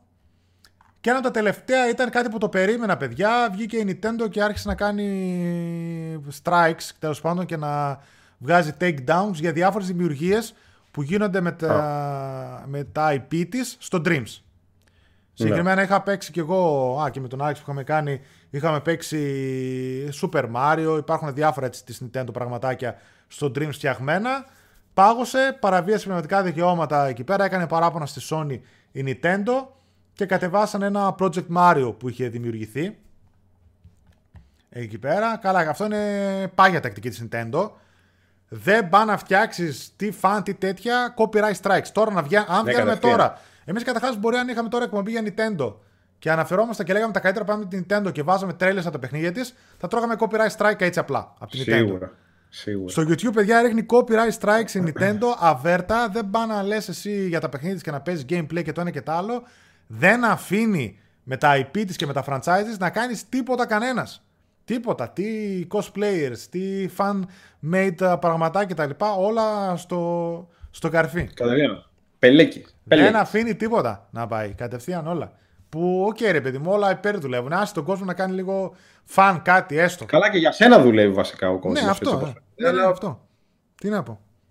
Όχι μόνη μου. Το έχουμε ξαναπεί αυτό. Mm. Ότι μόνη της θέλει να παίζει μπάλα. Όλο μόναχη. Ναι, δεν, από μια μεριά τα υπερπροστατεύει πάρα πολύ τα δικά της τα trademarks, όλα αυτά που έχει κάνει και την έχουν κάνει διάσημη, γιατί με αυτά ξανά και ξανά παίζει και βγάζει λεφτά. Ναι, εντάξει, πάρα πολλά λεφτά, ξανά και ξανά το ίδιο. Ξανά Mario, ξανά το ένα, ξανά το άλλο. Ε, καλά, τα προστατεύει πάρα πολύ. Μάριο Ζέλτα, Μάριο Ζέλτα, Μάριο Ζέλτα.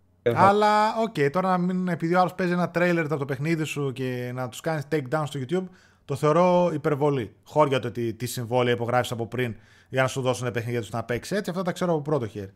Ναι, εντάξει. Η Ubisoft λέει πού είναι. Όντως, παιδιά, η Ubisoft έχει ησυχάσει λίγο. Γιατί χτύπησαν και delay all τα παιχνίδια πίσω. Μετά το breakdown, breakdown, breakpoint που τα πήγε πολύ κακά. Ε, Προφανώς από ό,τι βγάλαμε και ειδήσεις, τα πήγανε όλα πίσω τα παιχνίδια της με ημερομηνίες κυκλοφορίες που δεν ξέρουμε τι και πότε. Αλλιώς τώρα ήταν κυκλοφορίε Μάρτιο, Απρίλιο, ήταν ναι, το Watch Dogs, κάτι τέτοια. Τώρα δεν ξέρουμε. Και το άλλο, το, κάπου το γράψανε. Το, κάτι με τα Gods Monsters. Α, Α και Gods and Monsters. Ναι, ναι, ναι. Ε, Αυτό το περίμενα, να σου πω την αλήθεια. Τι κάνει η Ubisoft, παιδιά, δεν ξέρω. Είπανε μάλιστα κιόλας ότι κοιτάξουν έτσι να κάθε παιχνίδι να είναι πιο διαφορετικό και να μην την κατηγορούμε πλέον ότι όλα τα παιχνίδια είναι ίδια και ίδια, όπως ήταν το Breakpoint που ήταν ένα αμάγαλμα όλων των παιχνιδιών της μαζί. Να δούμε. Έχει χαλαρώσει λέει για λίγο τελευταία στο YouTube η Nintendo, να δούμε. Αλλά γενικά η Nintendo, ξέρετε παιδιά πόσο Καλά, ε, σφιχτή είναι με ναι. τα IP της. Αυτά. Δεν ξέρω, έχουμε να πούμε κάτι άλλο. Να πούμε λίγο τα παιδιά, ό,τι θέλετε παιδιά πείτε τώρα στα σχόλια, στο chat. Κάμια ναι, ναι ερώτηση ή κάτι άλλο. Τώρα που είμαστε live, γιατί σιγά σιγά ήδη έχουμε πάρει κάτι φόρα, ήδη έχουμε συμπληρώσει... Μία μισή ώρα. Μία μισή ώρα και παραπάνω live, οπότε σιγά σιγά έτσι, έτσι είναι τα να live κλείνουμε και τώρα. Φυσικά θα μείνει και το... η εκπομπή κανονικά στο κανάλι, όποιος θέλει να μπει να τη δει, όσοι χάσατε. Δοκιμάσατε την beta λέει, του Residence στο online. Η beta του Residence στο online δεν έχει βγει ακόμα. 27 Μαρτίου. 27 Μαρτίου. Το Resistance δεν λέτε. Το Project Resistance. Ξέρετε τι μου έκανε περιέργεια; Ότι βγήκαν τα τρόπια, το ανεβάσαμε και σαν νέο. Βγήκαν τα τρόπια του Residence και δεν υπάρχουν τρόπια για το Resistance. Για την ώρα. Δεν ξέρω αν θα τα βάλουν μετά. Εντάξει. Μπορεί να μην έχει καθόλου βέβαια τα online ναι, τρόπια. Ναι, καλά. Ε, αλλά δεν ξέρω. Εκτός αν έχει ξεχωριστό trophy list. Πάντως έχει κουράσει η Nintendo πολύ γλυκά όλα τα παιχνίδια. Παιδιά, η Nintendo κάνει αυτό που ξέρει πολύ καλά και πουλάει σε αυτούς που πουλάνε πολύ καλά. Π.χ. το Animal Crossing μπορεί εγώ να μην το αγόραζα ποτέ, αλλά για το δικό της το κοινό θα πουλήσει τρελά. Θα πουλήσει τρελά. Εγώ για το Nintendo Switch έχω αγοράσει άλλα παιχνίδια δικά της. Α, τώρα τελευταία αγόρασα το Luigi's Mansion, ε, Mansion που το έβαλα. Ναι. Mm. Αλλά λέει, λέει, εγώ μεγάλωσα με Ninty, αλλά όταν έχεις μια τέτοια υπερφραντσιζάρα όπως το Metroid και συνεχίζεις να μας πρίζεις με το νεραεδοχτυπημένο με τα πράσινα κολλάν και με τον Out of Context Mario, ε, άντε για. Ο Δημήτρης έχει ένα δίκιο μεν, αλλά οι πωλήσεις που κάνει το Metroid, παιδιά, είναι πάρα πολύ ισχνές σε σχέση με τις πωλήσεις που κάνει το Zelda και το Mario. Καλός ή κακός. Οι πωλήσεις του είναι πάρα πολύ πιο κάτω, εκατομμύρια πιο κάτω από ό,τι κάνει συγγνώμη, το Mario και το Zelda. Και μιλάω ακόμα και για τα Metroid Prime, έτσι. Α, ο Φαντάρος πάει για ύπνο. Πιστεύετε, λέει, δικαιώνεται εν μέρει ο Kojima με το περίεργο Death Stranding και τα όσα συμβαίνουν τώρα με το Isolation και το Delivery; Παιδιά, αυτό είναι ένα ε, πολύ παράδοξο, όπου τώρα βγάζει πολύ περισσότερο νόημα το Death Stranding. Δηλαδή, ακόμα και τρέλε τώρα να βλέπουμε και να μην είχα παίξει το παιχνίδι γιατί το είχα τερματίσει, που για μένα ήταν εξαιρετικό και μου άρεσε πάρα πολύ αυτό το isolation και όλο αυτό που γίνεται. Τώρα, παιδιά, εκεί που λέγαμε τι παιχνίδι είναι αυτό και δεν καταλαβαίνω τι θέλει να μας δείξει ο Kojima και τι τρέλε και τι παιχνίδι είναι και έβγαινε και έδειχνε αναγκαστικά gameplay και πάλι δεν καταλαβαίναμε. Τώρα, παιδιά, βγάζει πάρα πολύ περισσότερο νόημα. Mm-hmm. Όλο αυτό που γίνεται με το delivery, με το isolation, το πώς είναι κλεισμένοι οι άλλοι στα bunkers. Τον είχε προβλέψει, καλά το λένε. Τον είχα προβλέψει ο Kojima. Ναι, μα πόσο και είναι κλεισμένοι οι άλλοι στα bunkers, ακόμα και τώρα που βλέπετε ότι κάνουν διάφορα application ή διάφορα καταστήματα που κάνουν delivery, που διαφημίζουν ναι, ναι, ναι, ναι, παιδιά ότι γίνεται το delivery ε, χωρίς επαφή. Ναι. Δηλαδή το ότι τα αφήνουν στην πόρτα σου για να βγεις τα πάρεις μετά. Όπως γινόταν στο Death Stranding που τα πας και ο άλλος εμφανίζεται σε ολόγραμμα. Ενώ από πίσω είναι η πόρτα που ξέρεις ότι είναι κλεισμένος αυτός, εμφανίζεται αυτό σε ολόγραμμα και τα κατεβάζει κάτω με ασανσέρ αυτά που του παραδίδεις. Και τα κάνει απολύμωση, ξέρω εγώ τι τα κάνει και τα παίρνει. Φανταστείτε όπως γίνεται τώρα ανέπαφες συναλλαγές ε, με το delivery. Ναι. Πολύ, είναι πολύ παράδοξο ρε γάμο Και είδα και ένα άρθρο μάλιστα που έλεγε προέλευση εισαγωγικά ο Κοτζίμα. Θα, ανέ, ναι. θα ανέβουν οι πωλήσεις επειδή το είπε άλλο ήθελα να πω. Θα, θα περάσει και αυτό, τι θα γίνει. ναι, ναι, ναι, ναι. Να ρε, ο άνθιμος δικός μου είναι. Δεν παίζουμε χωρίς τρόφι. Α, λένε ότι θα είναι λέξη χωριστά τα τρόπια με το Resistance. Ε, ναι, αυτό είπα και εγώ ότι ίσως το Cross Gen μετά. σε Σκανδιναβία, Ragnarok, Assassin's Creed, ναι, λένε ότι θα είναι Cross Gen.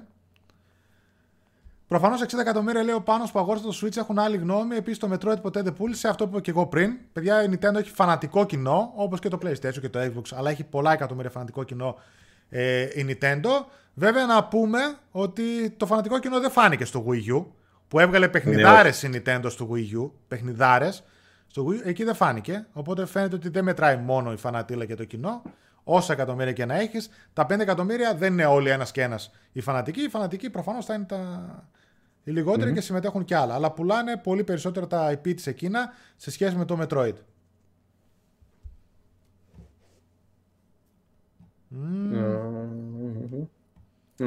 Το, ε, με ελπίζω να μην ντριφτάει το Lite, γιατί, οκ. Okay. Ε, για να δω. Για το Death Stranding λένε τα παιδιά. Αν η Nintendo του χρόνου βγάλει ένα σωστό τούμπανο Switch, τότε πιστεύω ότι θα έχουμε τρελή μάχη για τις πωλήσεις. Παιδιά, ε, τέτοιο τούμπανο κονσόλα, ακόμα και να βγάλει η Nintendo, δεν πρόκειται να φτάσει στα PlayStation 5, στα τεχνικά χαρακτηριστικά και το Series X.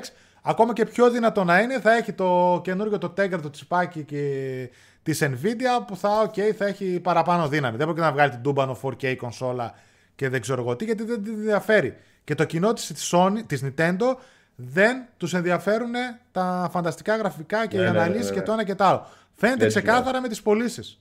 Φαίνεται ξεκάθαρα.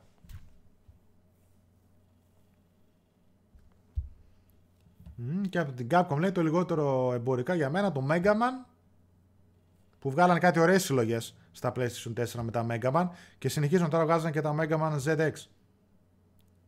Τραγικό promotion του Wii U είναι ότι πλέον το κοινό του Switch προέρχεται και από το 3DS Επίσης το ευρυδικό τελείως μέτρησε γιατί και εγώ παιδιά πήρα το Lite, το Switch, γιατί το θέλω για φορητή κονσόλα. Αλλιώς ναι, δεν ναι, ναι, ναι. μπορεί το Switch ακόμα να μην το έχω αγοράσει. Θέλω για φορητή κονσόλα να κάθομαι έτσι στο καναπέ και να παίζω. Τα Resident υπάρχουν λέει, όλα. Υπάρχουν όλα; Όχι, όλα υπάρχουν. Και τα Revelations και το 1 και το 2.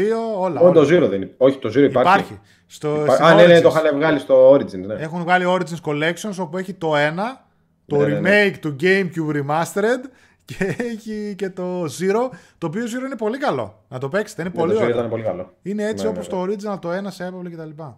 Να υπάρχουν λέει στο, στο Gamecube είχαν κάνει και τα Remastered, είχαν κάνει, τα είχαν βγάλει Στο Gamecube είχαν κάνει remake το Resident Evil 1, το οποίο παιδιά τον το είχα παίξει γιατί είχα και Gamecube.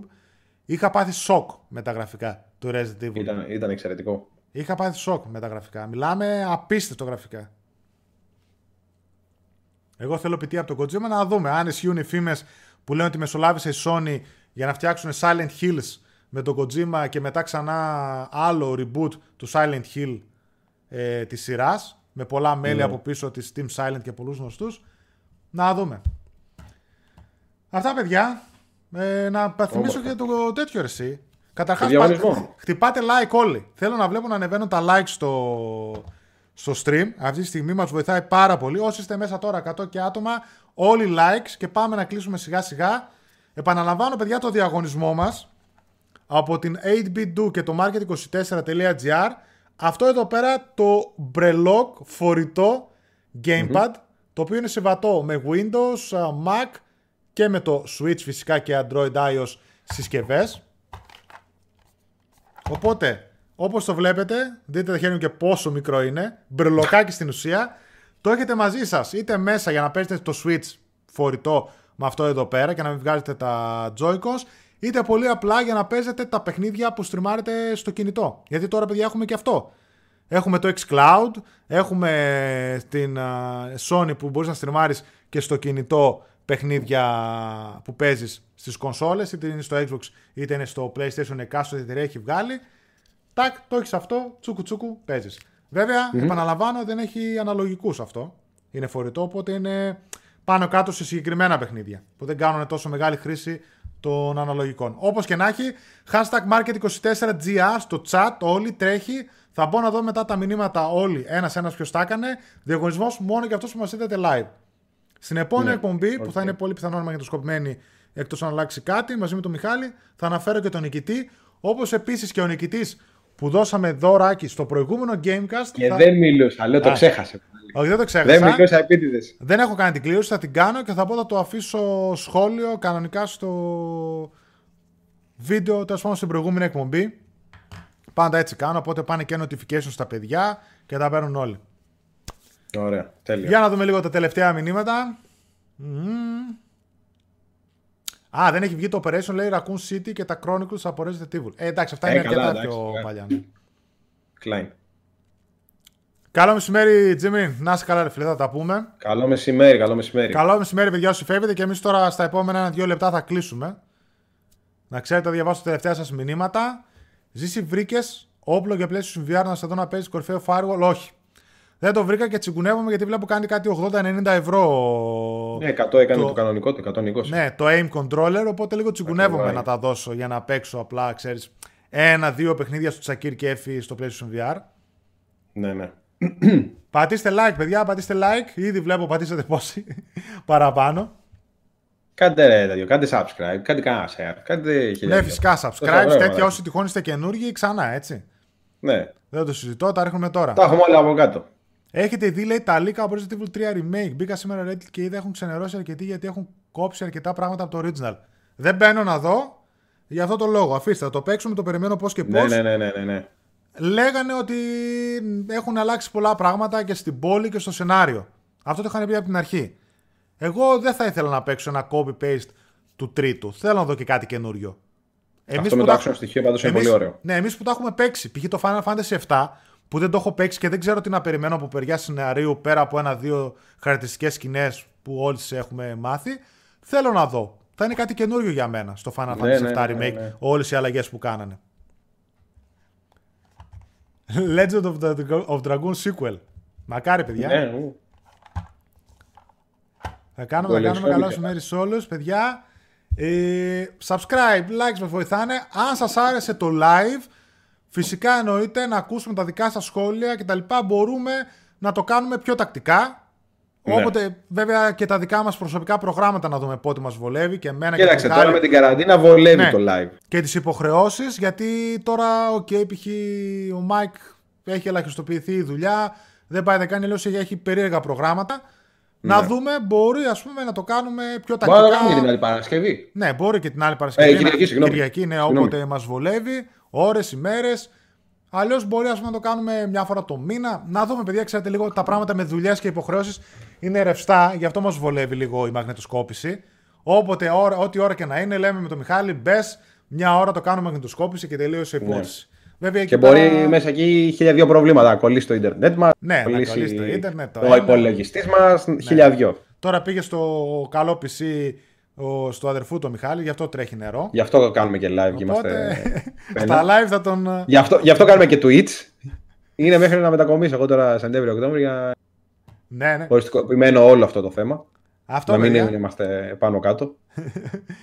Βραδινό live. Βραδινά κάνουμε τώρα βραδινά να, να κάνετε follow εκεί το, το Twitch. Θα, να ξέρετε ότι παίζουμε μπο... live stream. Ναι, θα μπορούσε κάποια στιγμή, άμα κάνουμε πάλι κάποιο live gamecast, να μπούμε και βράδυ. Τώρα πιστεύω ότι ήταν καλή ώρα. Ναι, θα μπορούσαμε Κυριακή να το κάνουμε 9 η ώρα το βράδυ. Και για ένα QA θα μπορούσε να κάνουμε φυσικά. Ναι, μόνο. Ε, το Warzone, παιδιά, το έχω παίξει Κώστα και έχω κολλήσει. Είναι πάρα πολύ ωραίο και πάρα πολύ θυστικό. Ειδικά άμα σας αρέσει ήδη το Call of Duty. Πάρα πολύ ωραίο Battle Royale. Είδα 30 εκατομμύρια κόσμου.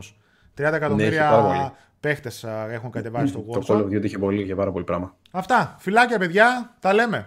Ευχαριστούμε πάρα πολύ την παρέα Βλαχάρες. Καλή Κυριακή. Θα τα πούμε να είστε εδώ. Ευχαριστούμε. Μείνετε μέσα, ε. Όλα. Μην βγαίνετε. Όσο και να πιέζει. Μην μη βγαίνετε, μην βγαίνετε. Τα λέμε. Τα λέμε. Ciao, ciao. Να, είδες στο επόμενο βάλετε το live μένουμε σπίτι. ναι, άμα από θα μπορούσαμε.